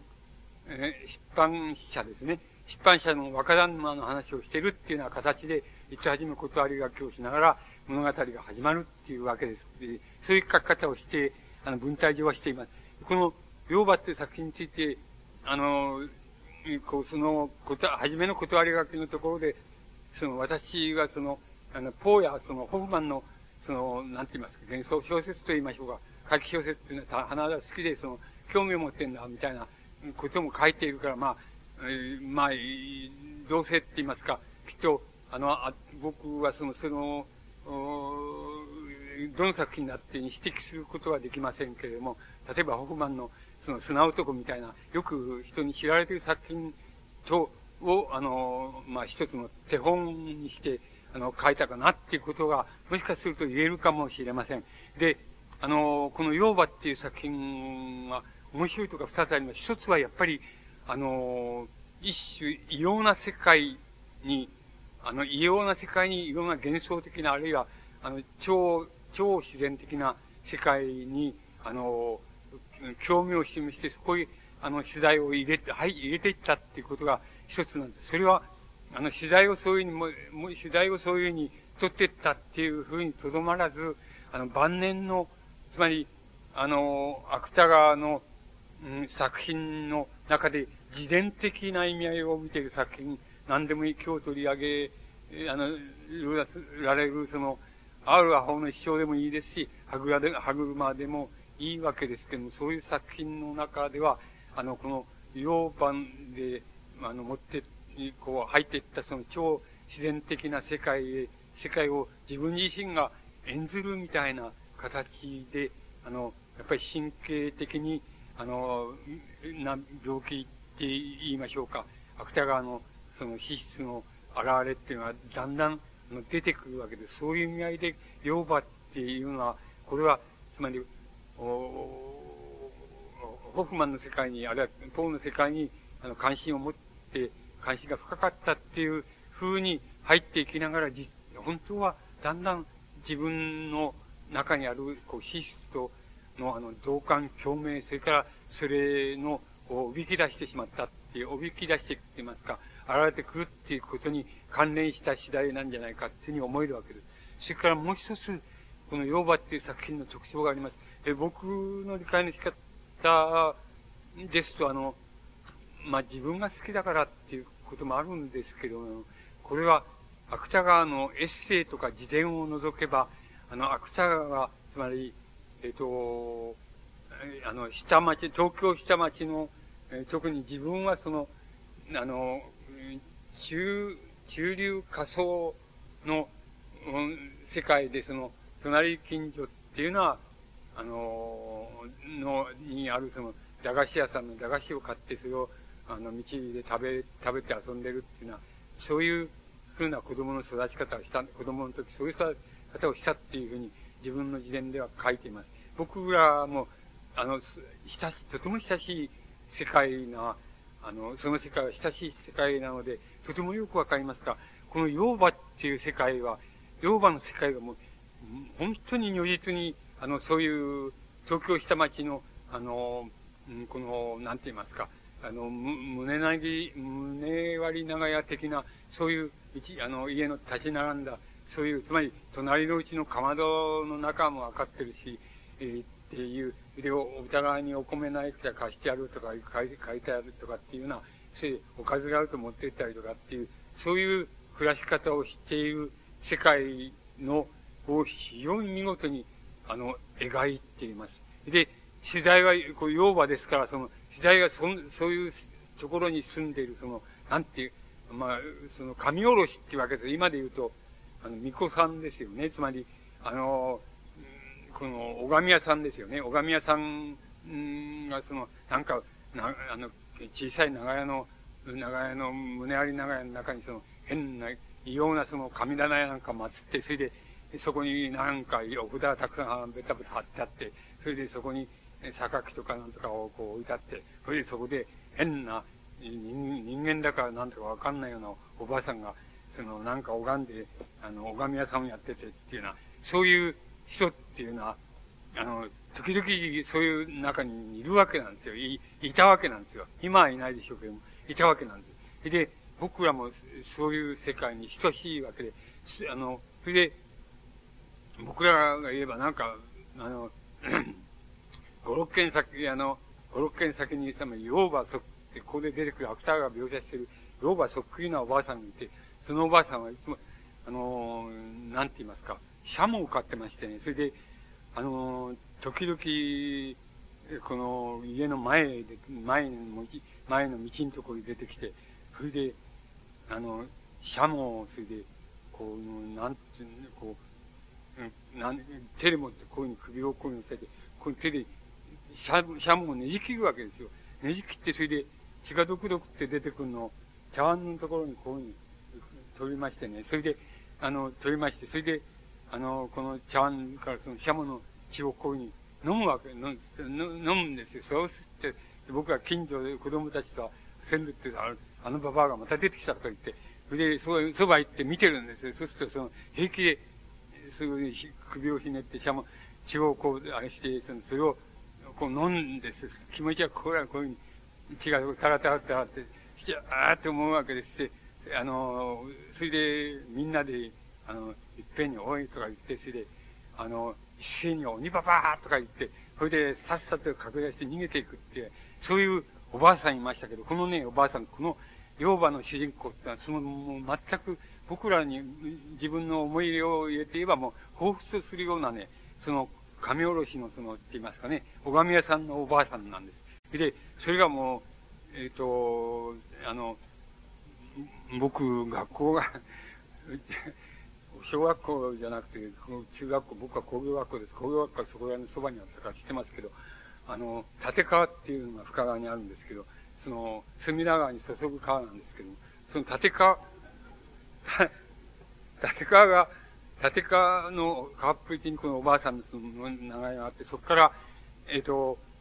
その、夜になるとこのおばあさんは、その、要するに、白装束になって、それで、あの、家の裏からその、立川に降りていくわけですよね。それで、その、立川に降りて、その、水浴びしては、それで、拝んで、それで、その、拝み屋さんとしての能力を、この、更新するわけですね。それで、それを毎晩のようにやるわけですよ。それで、あの、それで、そのおばあさんが、その、まあ、の気持ち悪さを描いてるわけですけど、それにはその自分の知り合いの出版社の若旦那が、その、自分の家にその、えー、あの、働いてる、その、雇ってるその、娘さんがいて、その娘さん、綺麗な娘さんで、その娘さんと恋仲になるんですね。こう、恋仲になるけど、ある時、その娘さんが、うん、あの、なんて言いますか、突然と言いましょうか、神隠しのように、突然いなくなっちゃうわけです。で、八方手をつくんだけど、いないわけです。そして、あの、人に聞いて、評判を聞いていくと、そうすると、お, お前のあれらしいのが、そのね、言ってる娘さんらしいのが、その、神おろしのおばあさんのうちにいるっていうわけです。それで、その、その、出版社の若旦那が、あの、要するに、自分の、えー、飲み友達と一緒に、それで行って、その、一緒に、その、行ってくれとか言って、行って、おばあさんとか行くとね、確かにいるわけなんです。それで、いて、それで、顔を見てびっくりするわけですけども、あの、二人で示し合わせて、近所の石置き場があって、そこの石置き場で、えー、やってこいって、夕方になってやってこいって言って、それで、そこで聞いてみると、とにかくあのおばあさんが、あの、要するに、自分を逃がしてくれないんだっていうんですね。つまり、あのおばあさんはものすごい能力を持ってて、それで、拝まれると、とにかく、もう、体が動かなくなっちゃうみたいに、もう、要するに、逃げることができないんだって。それで、あなたも危ないから、あの、近寄らない方がいいですみたいに言われるわけで、そんなバカなことはねって、この時代に、こんな時代に、そんなバカなことはねっていう、言って、あの、その娘さんを、なんとかして、あの、二人でさらっ、あの、友達と二人で、その、さらって出ちゃおうっていうふうに思う。と、娘さんが言うには、つまり、あれは自分のおふく、あの、母親じゃ別にないんだけど、要するに、遠い親戚の、あの、お、おばさん筋に当たるんだけど、あの、で、ちっともあれがないんだけど、でも、母、あの、自分の両親が死んでから、ちょっと世話になったことがあるおばあさんなんだっていう。それで、あの、ところがその、そのおばあさんに神おろし、拝みに来るその、株屋さんが、の金持ちがいて、そいつが私のことをめかけに欲しいって、おめかけさんに欲しいって言って、おばあさんにその金をあてがって、その、言うもんだからおばあさんがその気になっちゃって、私をもう監視して逃がしてくれないっていうわけです。それで、あの、その、その幕のあのおばあさんはものすごい、あの、超能力があって、その、私にちょっとした素振りがあったらすぐに分かっちゃうっていうわけで、どうすることもできないんだっていう、っていうわけです。よしっていうわけで、で、二人で、あの、工夫して、で、なんとかしてあの、おばあさんの、その、超能力が及ばないところへ連れてきちゃおうっていうことで、それで、まずその、あの、その、出版社の若旦那のその友達っていうのは、俺が、ちょっと、あの、俺の家へ、あの、呼び出すからって言って電話をかけたりすると、電話をかけますと、そして電話をかけて、あの、神おろしの道場を頼むので、あの、かけたんだけど、つって、その娘さんが電話の向こうに出てきて、こう、こう、こうだから、ここで待って、若旦那が待ってるから、お前何時頃、うち、うちへやってこいっていうふうに、あの、いう約束をするんですけど、その電話をかけてるともう、そこで混戦して、あの、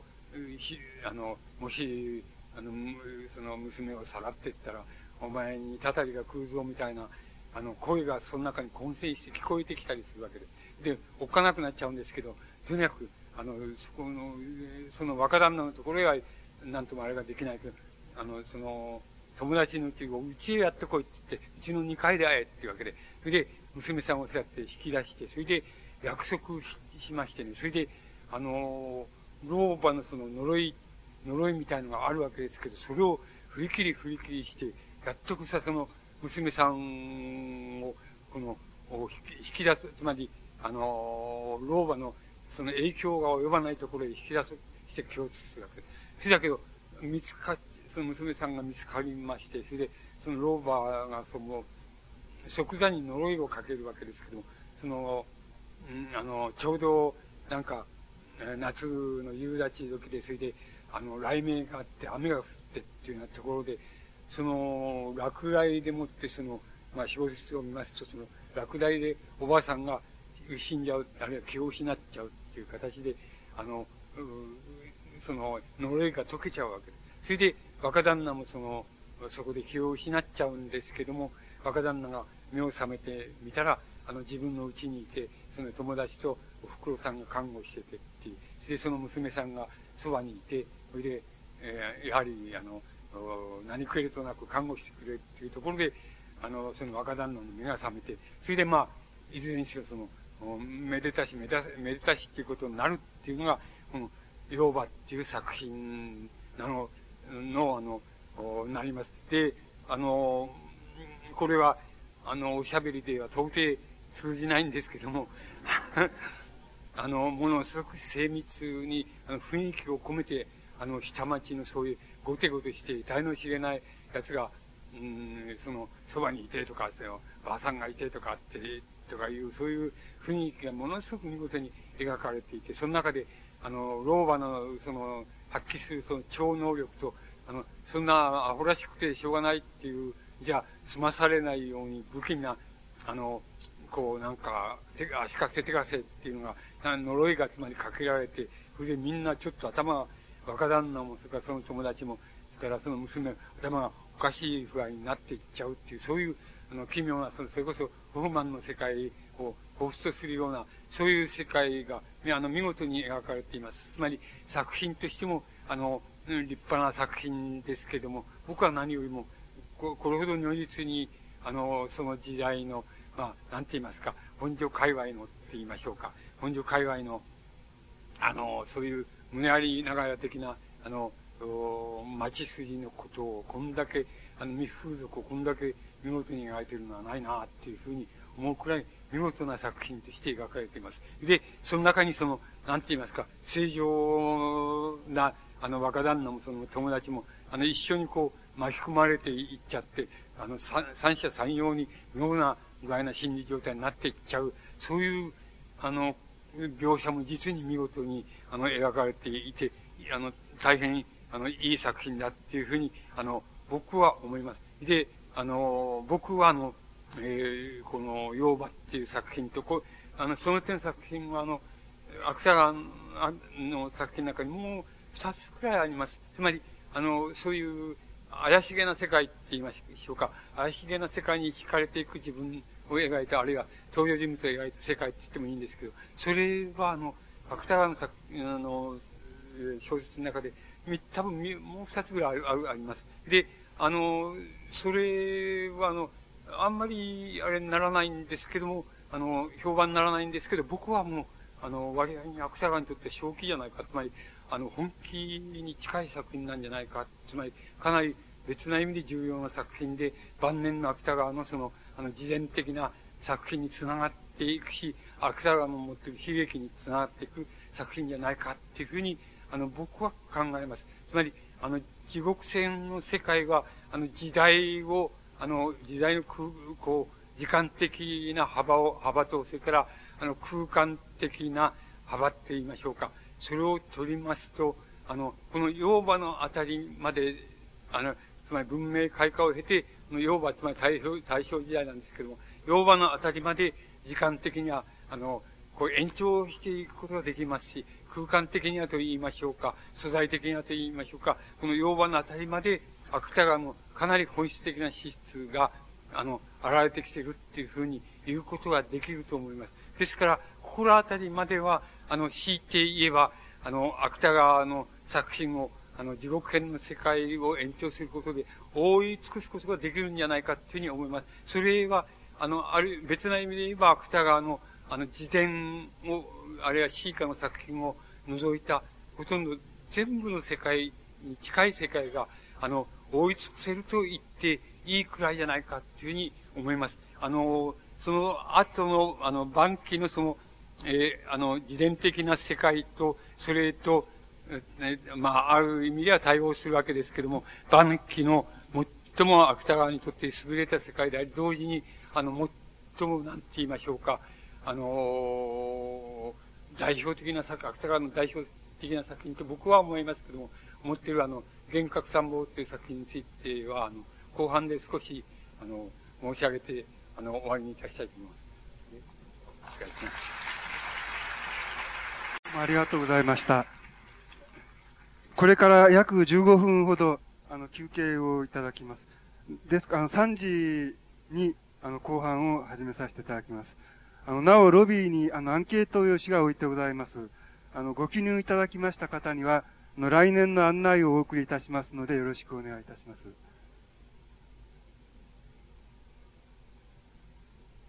では、本日の講演の後半に入ります。先生、よろしくお願いいたします。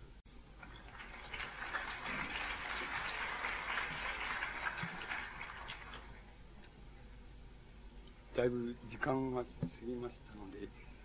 えー、伸びないようにやります。えー、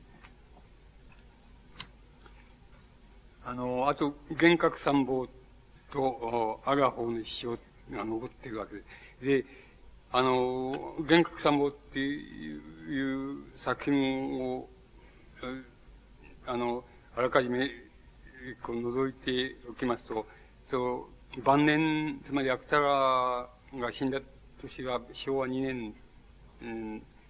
ん、だと思いますけど、昭和にねんの、つまり最晩年に芥川が書いた小説らしい小説っていうのを、あの、考えると、この幻覚参謀と、それから、えっと、何にしましょうか、何にしましょうかっていうのは、カッパにすればいいと思います。カッパという作品が、あの、多分、最晩年にあの、小説らしい小説だと思います。で、特に、幻覚参謀っていうのは、あの、やっぱり、あの、渾身、渾身の力を込めて、その、公の作品作ったなと思うほど、あの、僕は芥川の作品では一番見事な作品だと思います。で、それを除きますと、晩年は、つまり、あるアホの一生に象徴されるような、つまり、あの、一種自伝小説です。つまり、自分を、あの、自分で自分を食うって言いましょうか。えー、あの、食った作品と言いましょうか。つまり、いずれも自伝的な作品であるわけです。この自伝的な作品っていうのは、あの、芥川が、芥川にとってはもう、作品と言っても言わなくてもいいので、要するに、あの、自己告白的に、あの、自分の生涯を、こう、語ったっていうふうに言えばもう、それでいいんじゃないかと思います。つまり、この、ある方の批評も、それから、それと、まあ、対照的な作品というのは、歯車っていう作品ですけども、だと思いますけども、その、どれも、あの、それは作品としていいと言えばいいんですけど、あの、この、これを、こういう作品をいいと言ったって始まんないよなって言いましょうか、いい悪いの問題じゃなくなっちゃってるよなっていう、いう、ことを言えばもう、そんなにゆとりのいい作品を作ろうみたいな、ゆとりな持って書かれた作品ではないっていうふうに、あの、言えます。で、あの、この自伝的な作品を、あの、こう、なんて言いますか、類別しますと、二つあると、二つに類別されます。一つは要するに、あるは法の主張は典型的にそ う, そうですけど、あの、いわば自分の過去って言いますか、生涯って言いますか、過去を、この、なんて言いますか、拡散するように描いているっていうことです。つまり、あの、どう言ったらいいんでしょう。拡散するっていう、言うべきなのか、方針するって言いますか、あの、ぼんやりとして、あの、描くって言ったらいいんでしょうか。そういうふうに、あの、アラホンの主張なんかそういうふうに言うとすれば、その拡散するように描いた自伝的作品です。で、これに対して、歯車みたいなものは、あの、自分の病病っていうふうに、えー、に、あの、心を固執して、それで、えー、するもんですから、あの、勢い、やっぱり大変病的な作品で、つまり、あの、どう言ったらいいんだ、関係、関係妄想まではいかないんですけど、関係強調って言ったらいいんでしょうか。あの、そう関係づけなくてもいい問題が、もう自分の中で関係づけられて、それで自分でそれにびっくりしてって言いましょうか。自分で、あの、ドキドキして、あの、自分はおかしくなってんじゃないかっていうふうにまた考えて、また、あの、関係がその、関係づけがその、お、あの、激しくなるっていうのは、まあ、一種病的な作品に、あの、なっていて、それは一種、あの、歯車なんかは一種集約作品だ。集約された、その、つまり凝縮した自分の病的なところを凝縮した作品だっていうふうに言えば言えると思います。それに対して、アラフォンの一生は自分のその病的なところを拡散しちゃったっていう作品だっていうふうに、あの、言えば、あの、言えるんじゃないかっていうふうに思います。で、あの、拡散しちゃったっていうことを申し上げてみますとね、あの、どういうことかって申し上げてみますと、あの、要するに、あの、これは短い、つまり、た短い、あの、単焦から成り立っているわけです。例えば、その、えっと、うん、病とか、えー、家とか、その、東京とか欲とかっていうふうに、要するに非常に、えー、原稿用紙がいちまいとかいちまいはんで尽きちゃうような、そういう、あの、短い文章を、短章を、あの、集めて、えー、その、まあ、あの、えー、あるは法の一生っていうふうに自分を名付けるところで、あの、自分のしたるそのポイントを、あの、打ち出しているわ、あの、打ち出しているわけです。で、これがどうして拡散的かっていうと、あの、あるは法の一生っていう、あの、えっと、読む、読みますと、あの、なんて言うんですかね。あの、どう言ったんでしょう。あの、うかうか、うかうかと読みますと、あの、わかる、わかる、わかるっていうふうに、あの、読めるんですけど、ちゃんと読みますと、本当はわからない、あの、わからない、あの、その単焦が多いんです。つまり、あの、わからなくなっちゃっているんです。それで、それを、ちょっとその、うん、申し上げますと、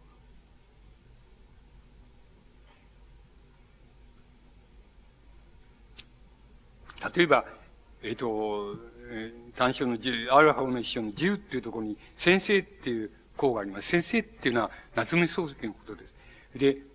あのー、彼は大きい樫の木の下に先生の本を読んでいた。えっと、樫の木は秋の日の中に一枚の葉へ動かなかった。どこか遠い空中にガラスの皿を垂れたはかりが一つ、ちょうど平行を保っている。先え彼は先生の本を読みながら、こういう光景を感じていた。っていうのは全部です。つまり、何を言ってるのかちっともわかんないですね。あの、どうして夏目漱石なのか、って、で、ど、どこが夏目漱石なのかってもよくわかりません。つまり、あの、ある樫の木の下で先生の、夏目漱石の本を読んでたって言ってるだけなんです。で、どうしてなのかっていうのは何にもわからないっていうのが、えっと、本当はわかんないんですよ。あの、でも、ほとんどね、この安楽法の主張をね、相当部分がわからないですね。あの、わかんないんです。あの、わかんないんですっていう、ちょっとわかんないんですっていうニュアンスがあるんですけど、あの、僕も何度も読んでるから、えっと、みんな、一応、わかったわかったっていうふうに読んでるわけですけど、本当を言うと、あの、全然わかんないじゃないかっていう、あの、わかるような文章なんかないじゃないかっていうことになるんですね。あの、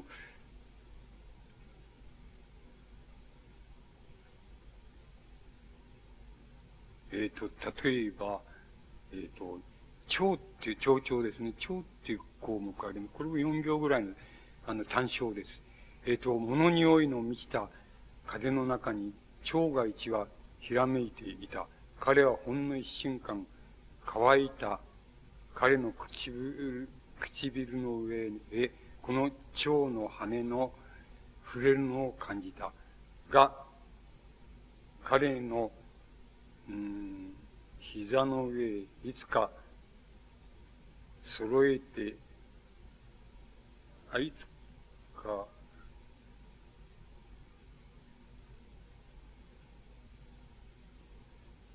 うんと、彼の、いや、失礼、彼の唇の上だ。いつか、かすっていったら、かすっていた羽の粉だけが、鱗粉ってことでしょうね。粉だけは、数年後にもまだきらめいていたんです。えっと、これ、文章になってないでしょ。つまり、あの、文章にはなってないと僕は思います。つまり、なってないし、なぜ、なぜ蝶、えっと、なぜじゅうしちにち、蝶って、つまり、あれはアホの一生の中にどうしてこれを書いたかっていうのもわからないです。あの、それで、だいたい唇の上、この蝶の羽の触れるのを感じたって言うんですけど、それは、あの、本当に触れたっていう意味なのか、えっと、比喩として、なんか、えっと、メタファーとして、そう言ってるのかっていうのもわかんないです。それから、その彼の唇の、いつか上、その、かすっていった、その、羽の粉が、あの、数年後にもまだ極めいていたっていうのも、これも比喩なのか、もちろん本当じゃないですね。本当には、そんなことありえないですから、比喩なんでしょうけど、これどういう比喩なんだっていうのは、全然わからないです。あの、あの、もちろん、よくきっともしかすると調べた人がいて、あの、研究家がいて分かってるのかもしれないけど、少なくとも普通の人が普通に読んだら全然わからない文章です。つまり、あの、どうしても僕は思うには、あの、すでに、なんて言いますか、このアルハ法の一生では、あの、あの、芥川はあの、なんて言いますか、病、病的になっていて、あの、自分のきっと、あの、中の中、心の中の中の方では、何かその蝶、蝶の羽がこういう辺に触れて、えー、触れてあったとかいうふうなことで何かがあるんだと思います。しかし、そういう、あると思うから、こう書けば、それは人に通ずるっていうふうに思って書いてると思います。しかし、本来的には全然通じないっていう。いうことになります。つまり、これは芥川の晩年の神経的な病によく、の性質がよく似てて、あの、自分ではちゃんと脈絡がついてると思ってるんですけど、本当は人から見ると、いや、それは思い過ごしだよっていうふうにしか見えないっていうふうになります。例えば、歯車の中で、あの、ベッドのそばに、えっと、ホテルに泊まってて、ベッドのそばに、えー、スリッパが一つ置いてあると。そしてもう、もう一方のスリッパはどうしてないんだろうっていうふうに、思い悩むわけです。それで、あの、ボーイさんを電話で呼び出す、ボーイさんがやってきて、スリッパが一つしかないんだっていう言うんですよ。一つがどっか行っちゃ、行っちゃってんだっていう。そして、どっか行っちゃってるっていう時、芥川は、つまり、超、超自然的なことを考えてるんです。つまり、あ、一つ消えちゃったっていうふうに思ってるわけです。ところが、あの、そうですかって言って、ボーイさんが部屋中探して、それで、お風呂場行くと、お風呂場にもう一本のスリッパがあるわけです。で、お風呂、お風呂場にありましたって帰ってくるわけ。そうすると、芥川は、なぜ、まあね、要するに、なぜお風呂場に片っぽだけあるんだろうかっていうふうに思うわけです。そして思い悩むわけです。で、悩む、そんなはずはないって、どうやって、どうしてスリッパが一人にそっち行っちゃうんだろうかって。こんなおかしいことがあるだろうか。あの、どうしてこういうおかしいことばっかり自分が当面するようになっちゃったんだろうかってに思い悩むんだけど、あの、それはどうって、普通解釈すればどうってことなくて、自分が行ったんで行って、お風呂場行って片っぽだけ置いてきちゃったんだ。それを考えるのが一番妥当な考え方。つまり、そういうふうになってるっていうふうに、普通だったらそういうふうになってるってことに判断するわけですけど、自分ではそうならないで、あの、脈絡を、異様な脈絡をつけるわけ。それと僕、この、アルア法の主張のこういうわからない主張っていうのは同じじゃないかなっていうふうに思います。つまり、自分じゃ脈絡ついてる文章をなしてるっていうふうになってると思うんですけど、あのー、本当はなってないっていう、自分だけが分かってるだけでなってないっていうふうになってると思います。つまり、えー、もちろん文学者ですから、あの、えっと、普通文章になってないっていうふうには、いや、意味では文法的になってるわけですけど、だけども本当はわかんないっていうふうになっていて、それが非常に大きな意味、あの、アルア法の一種の非常に大きな自然的な意味だと思います。これ、いくらでもそんなの、あの、あるんです。例えばじゅうごのところに彼らっていうのがあって、彼らは平和に生活した大きい芭蕉の葉に広がった、芭蕉のあの広がった影に、彼の家は東京から汽車でもたっぷりいちじかんかかる、ある海岸の町にあったからって書いてある。どうして町にあ、そういう町にあったから、彼らの生活は、あ、平和、平和に生活した大きい芭蕉の葉の広がった影にって言ってるわけですけど、で、その家は東京から汽車でたっぷりいちじかんかかる町にあったから、なぜからなんでしょうかっていうふうに言ったら、全然意味が通じないと思います。あの、あの、要するに無理に通じさせようとするとつまらないことになります。つまり、あの、東京は遠いから、東京は嫌なところで、ついでそこは遠いから、遠いところで自分たちが住んでるから、だから、あの、平和な家庭なんだって言ってるとするって解釈すれば、大変つまんない文章で、あの、あるは法の一生の中に、か、か、取り立って書くほどのあれは何にもないわけです。つまりだから、そういう意味じゃないんです。つまり、何かがある、何かがあるんですけど、あって、あの、自分の中だけで脈絡がついてるっていう理解するのが、あの、一番いいんじゃないでしょうか。あの、も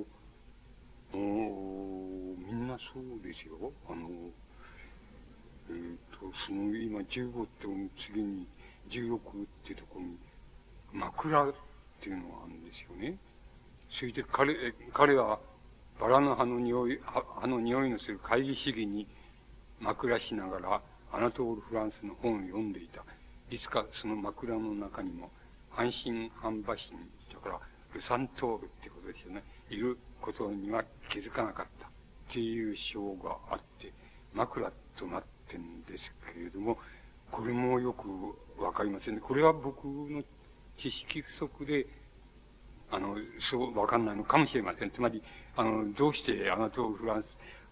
アナトール・フランスが会議主義と何が関係あるんだっていうようになっていくと、まあ、その当時はそういうふうに思われてたんだっていうふうなことで解釈できるのかもしれないけれども、それを読んでて、そしたら、そしてその、枕の中に、中に、自分が、その、枕にしながら読んでて、その枕の中に、半信半馬信だから、そのルサントールが、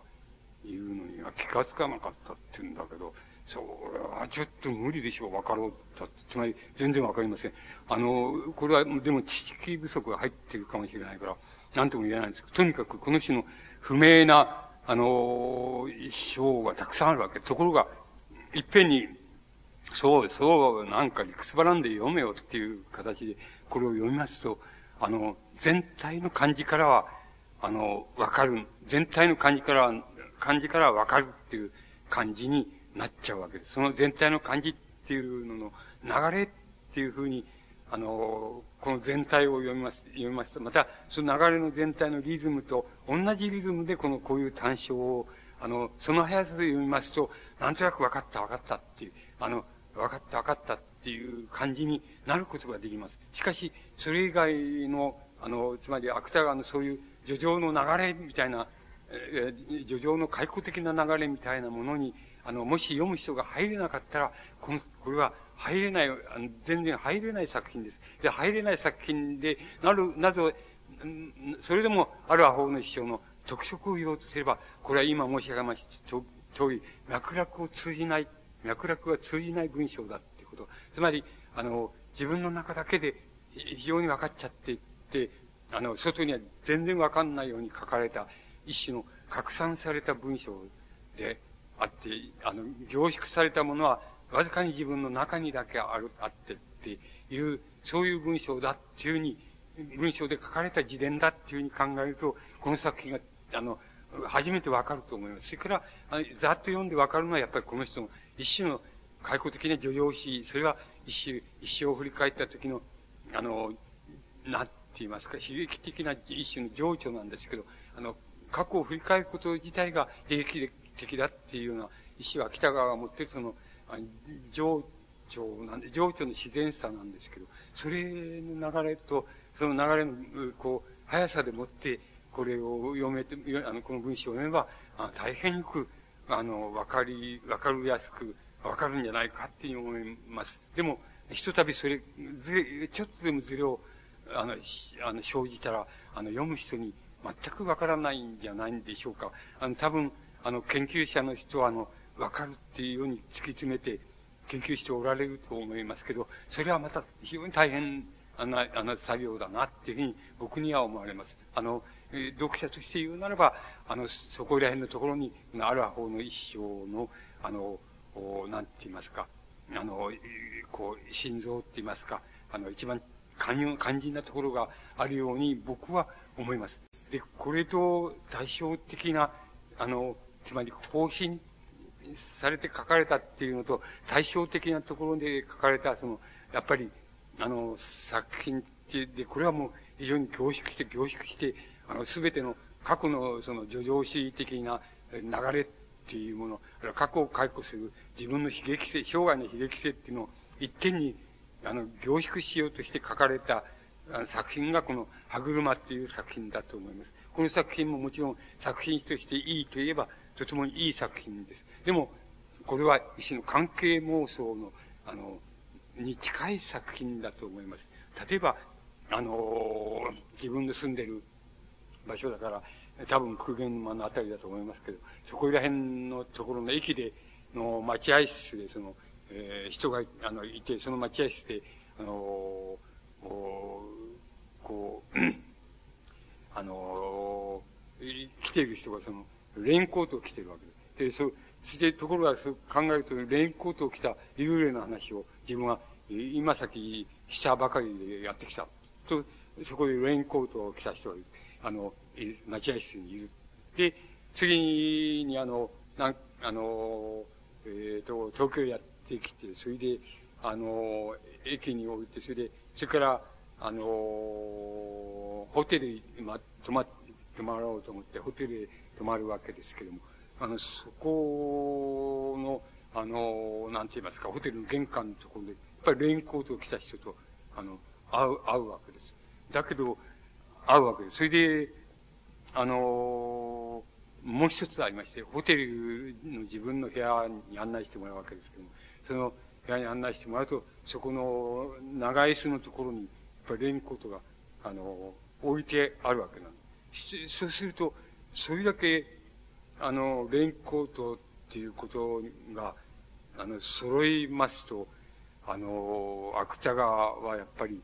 あの、もうすでにそういう状態に入っていると思います。つまり、関係、関係も、妄想までいかなくても、関係の、関係づけの強さの中に、自分の精神状態が入っているものですから、その四つも、あの、レインコートっていうことに、にが目につくと、あの、自分で、なぜだろうかって、なぜ俺は、レインコートっていう、あの、レインコートばっかりにぶつかるんだろうかっていうふうに、あの、思い悩むわけです。あの、しかし、あの、僕は思うに、まあ、季節とか温度とか、あの、す、あの、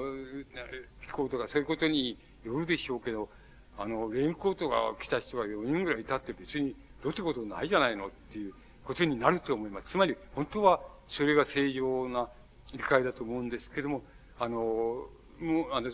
あの、芥川は、もう歯車の中で、もうすでにそういうふうに、あの、おもうあのよんかいくらい出会うと、レンコトがたまたま置いてあったとか、そういう、来た人がいたとかって、と、あ、あったとか、そういうことと、あの、に出会うと、もうすでにおかしいって、これはおかしいって、じな、なんで自分はレンコトばっかりにあの出会うんだろうかっていうふうに、自分で思い悩んでしまうっていうところに、あの、入ってしまいます。それから、歯車っていうのも、あの、一種、えっと、まあ、気質的な病気で、これは、本当は病、あの、精神を交えた病気とはなかなか言えないと思うんですけど、気質的な病気で、自分のど、左目か右目かどっちかがんに、あの、あが、あの、要するに、に、あの、なんて言うんでしょうかね、我々は、あれとよく、あの、星が、星がチカチカしたとかってよく言うような、あれでも、歯車みたいにこう、チカチカするあれがこう、ぐるぐる回っていったりするってことが起こるわけですね。あのひょんな表紙に起こって。そして、それが起こった後で、あの、必ず頭痛くなる、頭痛がするわけです、芥川の。そ、そ、そうするとその、それが要するにこの主題になってるわけですけど、あの、僕、ごく普通の理解の仕方で言うと、これは、あの、要するに一種、気質的な病気で、あの、別に精神的な病気でないわけだと思います。えっと、えー、思います。ですから、そういうふうに、そんなに気にすることないのになと思うんですけども、あの、芥川がしばしば、そういう、あの、そういうところに一日のうち当面しますと、そうすると、あの、それはなぜだろうかって、なぜ、あの、歯車が自分の、あの、頭の中で回るんだろうかっていうようなことを思い悩むっていうようなことが、あの、この、言ってみれば、歯車っていう作品の、まあ、あモチーフになってるわけです。しかし、多分これには、あの、精神的な意味はないので、あの、気質的な、そういうあれだと思います。あの、僕知ってる文学者、例えば、亡くなった島尾敏夫さんって人を、もう自分でそう書いてあります、言いますけど、よくそういうところと思います。そうするとやっぱり、あの、それに近いことがあって、まあ、目がチカチカして、その後で必ず頭が痛くなって、しばらくはそれで、あれしながら、我慢してないといけない。そうすると、まあ、また元に戻るっていうことで、これは、病気とは、病気って、まあ、気質的なあれとは言え、言えるけれども、あの、つまり、身なりがするとか、そういう、あの、動機がするっていうのとあんまり変わらない、あの、年、年食ってくるととか、まあ、なんかの、疲労してくると、まあ、誰でも、そう、ありがちなっていうような、そういうこととそんなに変わらない、あの、気質的な異常だと思いますから、あの、病的な意味はないんですけど、でも、芥川はもうそれを非常に自分の中心的な精神の一種の異常っていうふうに理解して、思い悩むっていうようなことをやるわけです。それが、そういうところに全て、まあ、レイコートに集約する、集約する。それからこの歯車に集約する。そうすると、あの、それから自分、自分があの、えっと、遠く、あれ、列車の中から外を見たときに、列車か、電車か、その中、乗ってたときに、外を、窓から外を見ると、なんか、あの、か、たまたま火事、火事があるって、それに出会うって、たまたま出会うって、そのことと、それから、ちょうどその頃、芥川のその、あの、姉の、姉の要するに旦那さんが、あの、えー、放火の嫌疑をかけられてっていうのは、つまり、放火して、その保険金をたくさんかけて、そして放火して、えー、それで保険金を取ろうとしたって、事業が失敗して、そうしようとしたって疑いをかけられて、あの、兄さんがその、えっと、留置されたりしているってことがあるわけで、それと関連させて、あ、あそこあの、あの、電車か列車かの窓から、あの、その、なんあの火事になった情景が見えると、そうすると、それはやっぱり自分の、あの、あの義兄がその、放火の疑いでその、留置されているってことと関係があるんだっていうふうに、あそれだから、ああいうふうに見えるんだっていうふうに、芥川はそういうふうに考えるわけです。ことごとく、あの、あり得ることすべては、あの、なんて言いますか、その、おなんって言いますか、自分が異常にこう、関係づけを、が、あの、異常に強くなってるっていう、そういうことに全部帰着してしまうわけですけど、全部、物事が全部そういうふうに、あの、見えてしまうっていう状態に、あの、お芥川自体は、あの、必ず入っているわけです。あの、この時に入っているわけです。それで、あの、自分がたまたまタクシー乗ろうとして呼び止めると、そのタクシーは必ず、あの、黄色い色を塗ったタクシーなんだっていうふうに言ってみたいっていうのは、あの、もうことごとくそういうふうに関係づけが、あの、激しくなっちゃって、あの、そのこと自体が、やっぱり病的な衰弱に入っているっていうふうに理解する以外にないわけです。で、あの、僕らの友達でも、えー、あの、よくタクシーに乗って、あの、タクシーに乗ってたら、その、運転手のやつが、その、この、マイクロフォンを持って、あの、で、あの、俺は今、その、犯人をちゃんと乗せてんだっていうふうに、あの、乗せてんだって言って、ちゃんと連絡取ってるとかって、俺は乗ると、タクシーに乗るといつもそうなんだっていう人がいます、いますけど、あんまり、そうやね、あれ、本社と連絡取ってんだよとか、なんか、そういうだけです。それは全然通じないですね。その、つまり、あの、そういう世界っていうのに、芥川っていうのは、まず、あの、半分くらいは頭を突っ込んじゃったっていうのが、この晩年の芥川の、あの、あり方のように思います。それを一種、あの、凝縮して、あの、その、そういうところに凝縮して、凝縮してっていうような形で、あの、一種、その、なんて言いますか、作品としての、あの、純度って言いますか、強度と言いますか、それを、あの、非常に大きな意味で保ってるっていう作品が、この、歯車っていう作品だと思います。それから、あの、逆な意味で、あの、そういう意味の凝縮っていうことから言うと、あの、あの、凝縮性がちっともないんで、ないんですけど、逆な意味で、あの、拡散してて、ほとんど、あの、文章としてこれは意味が不明であるというくらいまで拡散しているっていうことで、やっぱり一種の、なんて言いますか、あの、拡散を特徴とするその一種の、あの、いい作品って言いますか、あの、ちゃんとした作品を作っているという意味では、あの、あるアホの一生は、あの、非常に、あの、いい作品だっていうふうに言うことができると思います。ただ、先ほども申しました通り、あの、この二つの作品、この、こういう作品を、あの、いい作品だと言って、どう言ったら言う気がしないっていうんでしょうか。あの、それよりも作品がいいか悪いかよりも、この人の悲劇って言いましょうか。あの、自分の病気も含めて、病も、それから、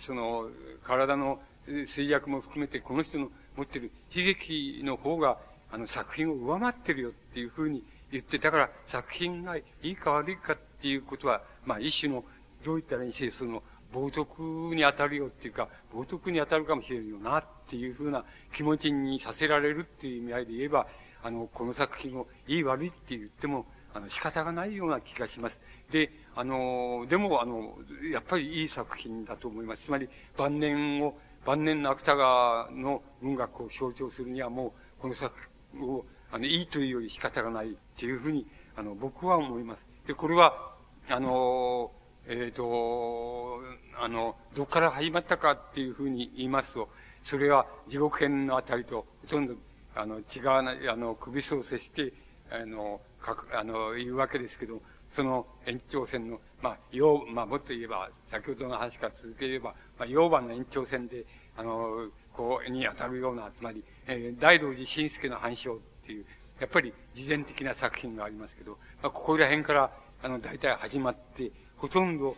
あの、自伝の要素があると見られる作品は、あの、全部、この、あれですね、あの、うん、この、今言いました、拡散化、その、凝縮化っていう、その、どちらかの、あの、感じ方になって、それで、やっぱりそれは、芥川の晩年を語る、あの、代表的な作品の一つなんだっていうふうに言うより仕方がないと思います。ただ、あの、つまりこれだけの作品をか書かれてしまいますと、もう、そんないい作品で悪い作品だって言ったって始まらんじゃないかって言いましょうか。それは、批評したことにも何にもならんじゃないかって、あの、それはもう、あの、むしろ、どう言ったらいいんでしょう。芥川は、えー、その、なぜ、なぜ死んだかって言いましょうか。つまり、芥川はどうして、あの、死んでしまったんだろうか、どうして若くして死んでしまったのかっていう、あの、考え方、感じ方の場合、中で、その、いや、これは社会、社会区、あるいは世界区って言いましょうか。あの、つまり、時の時代のその思想というものに対して、あの、自分がついていけないでっていうふうに言えば、あの、時代は、あの、ちょうど文学で言えばプロレタリア文学が、あの、交流してきて、日本の一種、マルクス主義的左翼運動っていうのが、文学の面でもその他の面でも起こってくるっていうのは、そういう時期に当たっていますから、芥川はそれに理解を示しながらも、あの、それについていけないよって、こういうのに後でついていけないよっていうふうに思ってるわけですけど、あの、そういうことの悩みだっていう理解の仕方もありますし、それから、あの、砂漠なんだ。これは芥川の家庭のとか家庭生活とか、あの、社会の生活とか、そういうことの、あれ文学、分断の生活とか、そういうのを全部含めて、芥川が、あの、ものすごい疲労に到達してて、そこからもう精神的に、あれ神経的に、あの、異常さを発揮して、それで、そういう、うところからの、えー、あの、診断で、あの、一種、砂漠だっていうふうに、えー、言えば、そういうふうにも、あの、言えるんじゃないかっていうふうに思います。もう一つはやっぱり、それは純粋にそんなこと言わないで、純粋にこれは病気なんだよっていう、つまり、あの、精神科の病気なんだよって、病気でしょうがなかったんだよっていうふうに言えば、まあ、そういうふうにも言えちゃう。でも、もし、こう、芥川の後世が、うん、後代がその芥川の死について、あの、様々な意義をつけようとすれば、あ大別すれば、その三つのうちのどれかに意義をつけるより、あの、仕方がないっていうふうに僕は思います。あの、つまり、あの、死、あの、死っていうのは、あの、誰にとっても、要するに、あの、個人の死なんて、あの、誰にとってもそうなんで、個人の死なん、死で、それが、あからさまに表現される場合も、そうじゃない場合もありますし、表現したって、あの、表現して、俺はもうできる、芥川そう言ってますけど、つまりできるだけ率直に自分は、あの、自分の、えっと、今の状態っていうのとか、今のぼんやりした不安とかっていうものを、あの、できるだけ率直に語ろう、語ろうと思うんだっていうふうに言ってますけど、しかし文学者、つまり文学、やってる人とか、あの、それを読んでる人はすぐお分かり、にはすぐお分かりのように、あの、告白したって、率直だと思って告白したって、まだその、その、そこに、まだもっと違うものがまだある。それを、それを告白したってまだあるよっていう形で、と、とにかくどこまで行ったってそれは尽きるもんでなくて、あの、人間の表現っていうのは、そういうふうにできてないっていうことになります。つまり、こうそ、こういうふうに表現したから、これはこう解釈されるなんていうふうに、そううまくできてないですから、あの人間の表現っていうのはできてないですから、そういう、でも、その、いずれにせよどう解釈するかって言えば、あの、そういう社会区と、つまり、えっと、砂漠として、えー、あれ、考えるから、世界区として考えるか、それとも、病区、つまり、病気だったんだよって、心身の病気だったんだよっていうふうに解釈するか、あの、それ以外には、もう解釈するのはしようがない。解釈しないとすれば、あの、僕らはこの、晩年の、この最晩年の自伝的小説から、あの、一種の、なんて言いますか、流れ、芥川の流れっていうのがありましてね、流れっていうのは、あの、過去を振り返るときの芥川の、あの、なんて言いますか、先ほど言いました、叙情なんですけど、あの、叙情主義なんですけど、それがありまして、それはある速さと、ある速さと、ある流れを持っています。つまり、それの全体が、要するに、芥川をしなしめたんだよっていうふうに、あの、でも言うより、致し方がないのではないかっていうふうに僕は理解します。つまり、あの、自然死やない死っていうのを、あの、理解しようとすれば、あする、して意味付けようとするならば、あの、本当は、誰の死にとってもそれは、あのそういうふうに意味付けるより、他に、あの、ないんじゃないかなっていうふうに思います。つまり、また、意味付けたって、まだ、そこの方に、あの、違う意味が出てくるっていうような形でしか、あの、終始できないでしょう。つまり、あの、文学的表現とか芸術的表現ってのは、そういう、その程度のもので、一旦、そういうふうに理解しようとしたらもう、そこ知れない、そこがないですから、どうしようもないわけで。だから、それよりもむしろそういう、考え方を一切放棄して、あの全体の一種の流れっていうものと、それから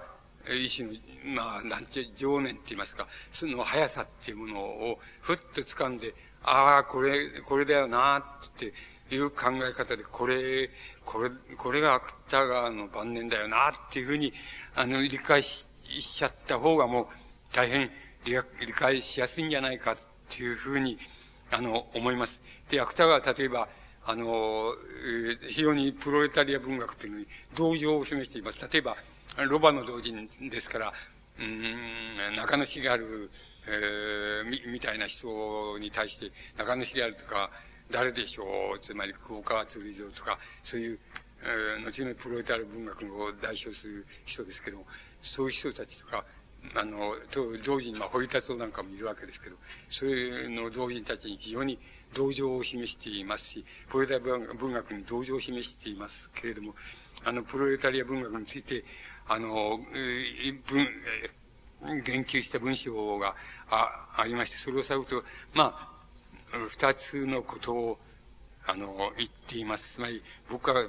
自分はそのプロレタリア文学のいいか悪いかっていうことはあまり言うことも、えー、ない、ないんだけども、ただ、自分の除くところは、プロレタリア、タルト、ブルジョアタルトを問わず、精神の自由を失わないっていうことがいいんだと思うと。そういう、だから敵のエゴイズムを見破ると同時に、味方のエゴイズムも見破ることがいいんじゃないでしょうか、ないだろうかっていう感想を漏らしています。で、もう一つは、これは余計なことなんですけど、芥川はしばしばこういう余計なことを言うっていうのがあるんですけど、つまり誇張はやるんですけど、僕はあらゆる至上主義者、例えばマッサージ至上主義者にも尊敬と好意と、うん、持っているっていうようなことを言っています。つまり言わずもがなっていうか、あの、芥川がしばしばそういうことを言いたくてしょうがない人ですから、あの、そういうことを言っています。つまり、これが芥川のプロレタリア文学に対する、あの、考え方、うん、だと思います。つまり、あの、特に同情しているわけでも何でもないんですけども、しかし、あの、芥川の晩年の心臓のありどころって言いましょうか。それは、あの、とても、あの、そういう、新しい風潮に対して、あの、同情的では、好意的ではあるっていうような立場を取っています。そして自分ではなれ、自分ではそう、しかしそうはなれないよって、またなる気もないよっていうようなことに帰着してしまうのだろうっていうふうに思います。それは、あの、晩年の事前に、あの、世界区っていう意味をつけたい、つけ、つけようとするならば、そこのところを、まあ、持ってくる、そこの、ところを持ってくるのが一番、あの、妥当なことになると思います。しかし、僕らは若い時、いろんな意味をつけたくて、あの、世界区っていう意味もつけたかったんです、ですし、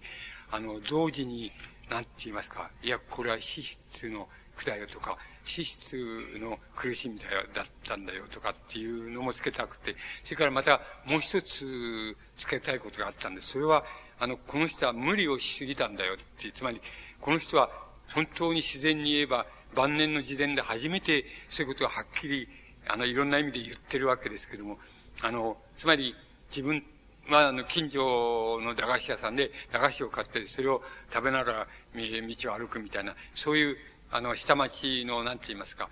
あの、仮想中流、仮想の中流っていうようなところで、あの、育ったんだ。で、で、して自分はその、いろんな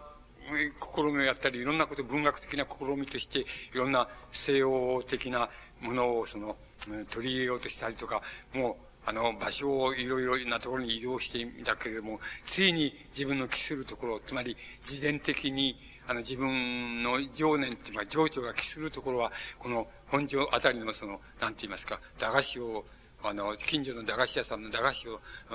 あの、食べながらその、遊んでたっていう、あの、そういう子供時代とそういう風潮と、そういう街の雰囲気の懐かしさっていうのが、あの、本来的な自分なんだっていうことを、初めて本格的に、あの、この晩年の自伝の中で、あの、初めてあの、芥川言います。それで僕はそれが一番好きだったので、芥川を死ぬ、芥川がなぜ死んだかっていうことの理由は、この人は文学的な無理をしすぎたんだと。だから、それ、その無理が、無理がたたってっていうことも含めて、それでこの人はもう死ぬ以外なかったんだっていう。で、あの、もっと自然になって、あの、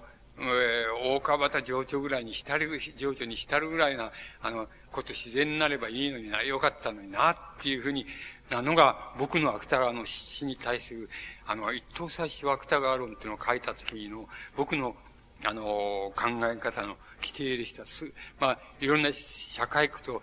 とか、あの、その世界区という関連づけたりもしましたけれども、あの、しましたけれども、僕は主として、あれしたのは、あの、論じたのは、そこら辺のところで論じて、そこら辺に芥川の心臓のあり方と無理があったんだよな、っていう、あの、風に僕自身は、あの、解釈してきました。晩年の作品を読むと、それがとてもよくわかるような気がしますし、また、ある意味で、その、つまり、開花の、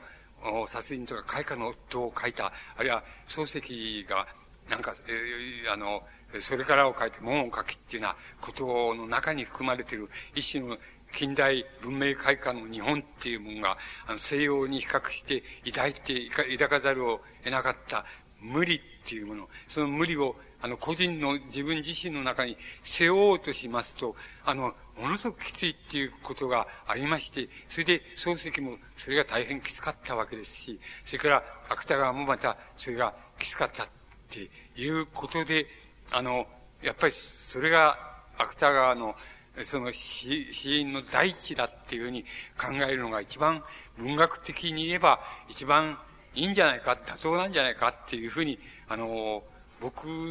自身は考えてきました。で、これは、あの、あえっ、ー、と、どう言ったらいいんでしょうね。そう、漱石から芥川に来て、芥川から、あの、堀達夫に来て、まあ、堀達夫から、えっ、ー、と、立原光雄に来てっていうふうに、あの、あれ、辿ってきます。そうすると、あの、何が辿れるかって言いますと、病気が辿れるんです。つまり、病気が辿れるっていうのは、あの、当時における、あの、芥川は、まあ、あの、あまあ、漱石と芥川は、まあ、かろうじて、まあ、神経的病だとか、あの、神経的なあれだっていうふうに言えば、それも入るわけですけど、あの、漱石はまあ、異病でもって死ぬわけですし、芥川はまあ、自殺するわけです。あの、事前でいろんなことを告白しながら自殺するわけです。で、次は堀達夫はどうなんだって。堀達夫は要するに、あの、当時における死病である肺結核です。これは、あの、抗生物質ができるまでは死病、明らかに死病だと考えられた。で、当時における死病でやっぱり死ぬわけです。で、これは立原光雄も同じであって、やっぱり、あの、当時における死病だとか、と考えられている、その、あの、なんて言いますか、あの、肺結核、あるいはそれ類似のもの、病気で死ぬわけです。つまり死ぬ、いずれも、溶接するわけです。つまり、幼くしてっていうか、若くして死んでしまうわけです。そうすると、どうしてこの病、こういう病気になるんだろうかっていうことの問題っていうのは、やっぱり、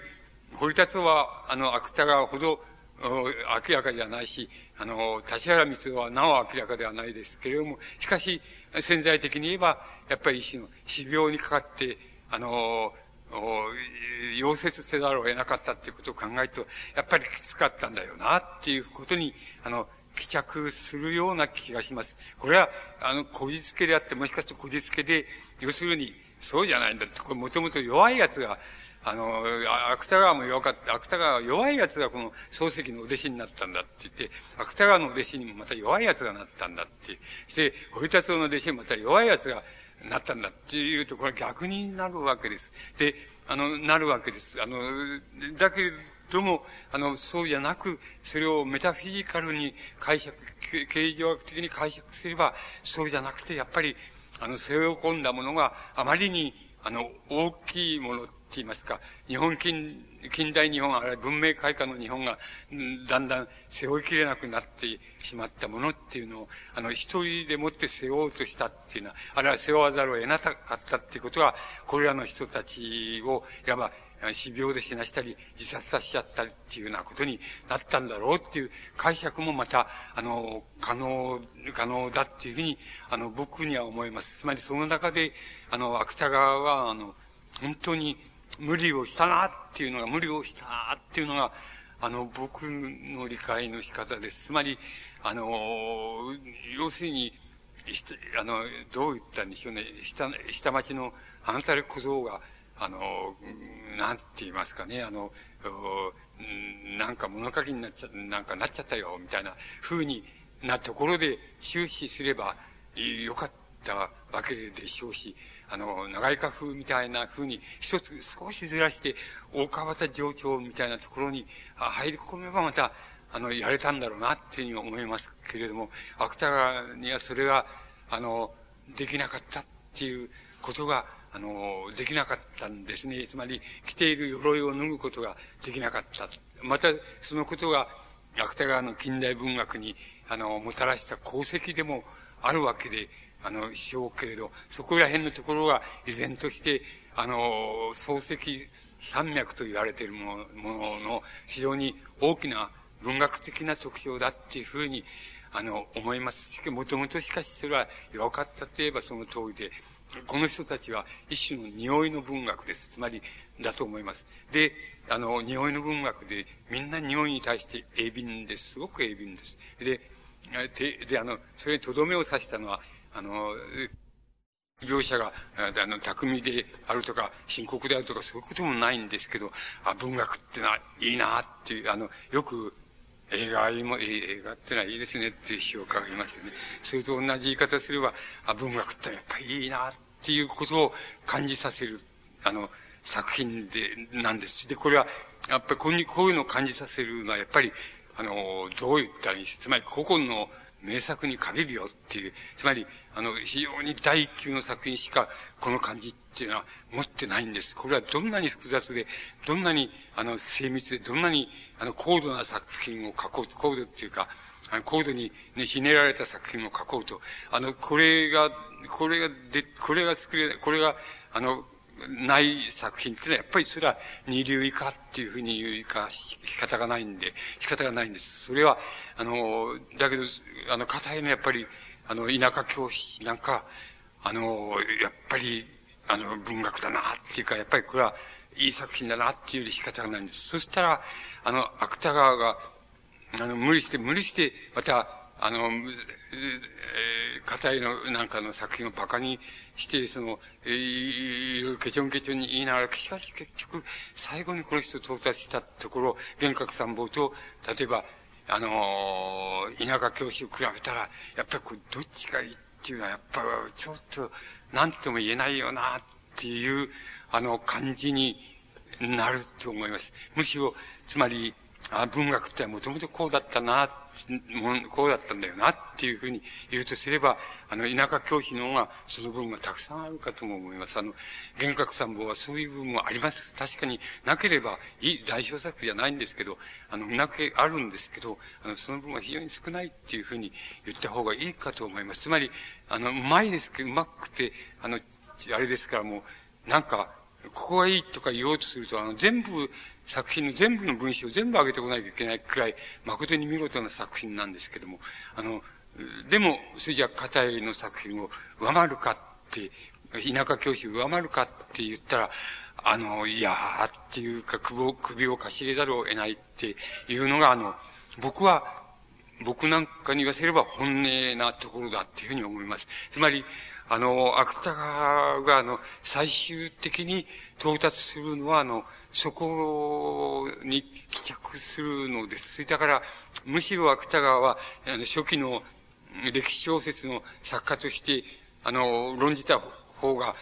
なんとなく、あの、一種の、なんて言ったらいいんでしょう。花があるってよく言いますけど、花があって、あの、いいよなっていうふうに、花があって、才気がひらめいていて、いいよなっていうふうに、あの、言えばもう、そこを代表作、代表作で、芥川とは何者なんだって言ったら、そこなんだっていうように、あの、言うのが一番、ああの、通りがいいんじゃないかっていうふうに思います。しかし、あの、芥川の生涯さんじゅうろくかななですけども、その生涯全部を辿っ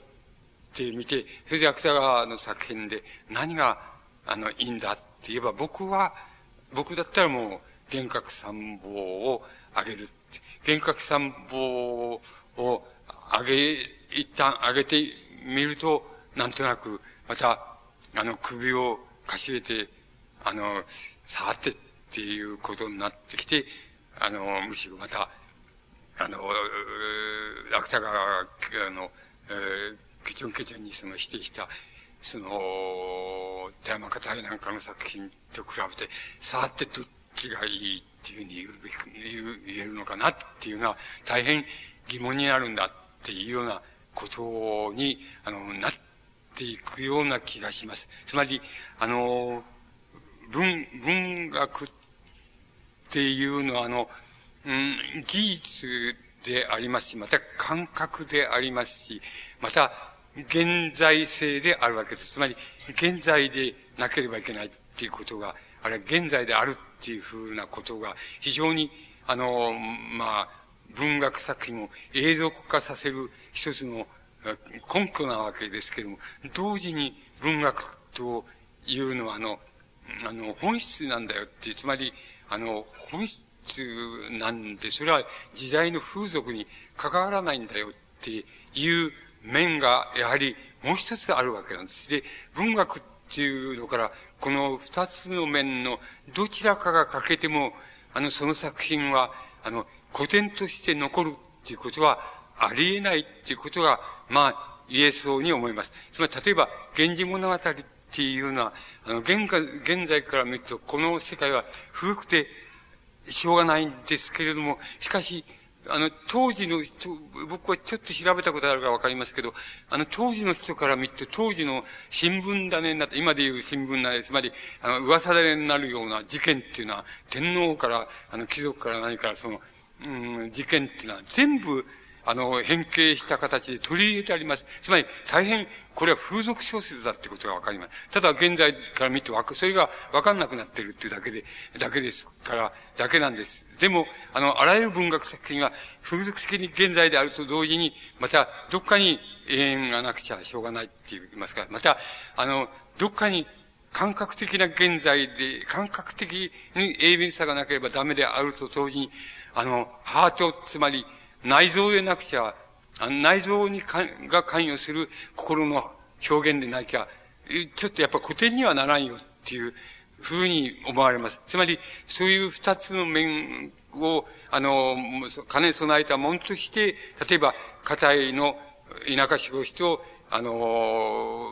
芥川の幻覚三宝とを比較した場合には、あの、やっぱりどちらがどちらっていうふうには、なかなか言えないのではないでしょうかっていうことが、あの、僕はありそうに思います。なんか文学の難しさっていうのは、つまり、風俗性だけでもダメだし、風俗性がなか、なくてもダメなんだって。なくても絶対ダメですよ。それからまた、あ、あ、それだけでもダメですっていうことで。永遠性っていうか、文学永遠だっていうけど、永遠性だけでは文学がダメですよ、やっぱり。それで、やっぱり風俗性、現在性っていうのを持ってなかったら、その作品がダメだと思わなきゃいけないっていうことがあります。そういう、あの、なかなかそう考えてくると難しいもんだなっていうことになりそうな気がしますけど、優しく考えれば、それは大変優しいことなんだって、つまり、ハートと感覚の問題ではないかっていうことで考えれば、優しいことになってくるっていうふうに思います。あの、芥川っていうのは、あの、えー、つまり、現在でも漱石か太宰治と並んで、あの、大変よく読まれている作品であると思うんですけれども、もし、あの、うん、あれがありましたら、その、あの、僕申し上げました、養母っていうような系列の作品と、それから、この、幻覚三宝につながるような、あるいは、自伝の中のその、隅田川東ですね、木刀ですね、木刀の自分の出生の地につながるような、あの、そういう作品っていうのを、あの、改めて、あの、読んでくださるようにしたら、とても、また違う、あの、面が、あの、出てくるんじゃないかっていうふうに、僕は考えます。これで終わらせていただきます。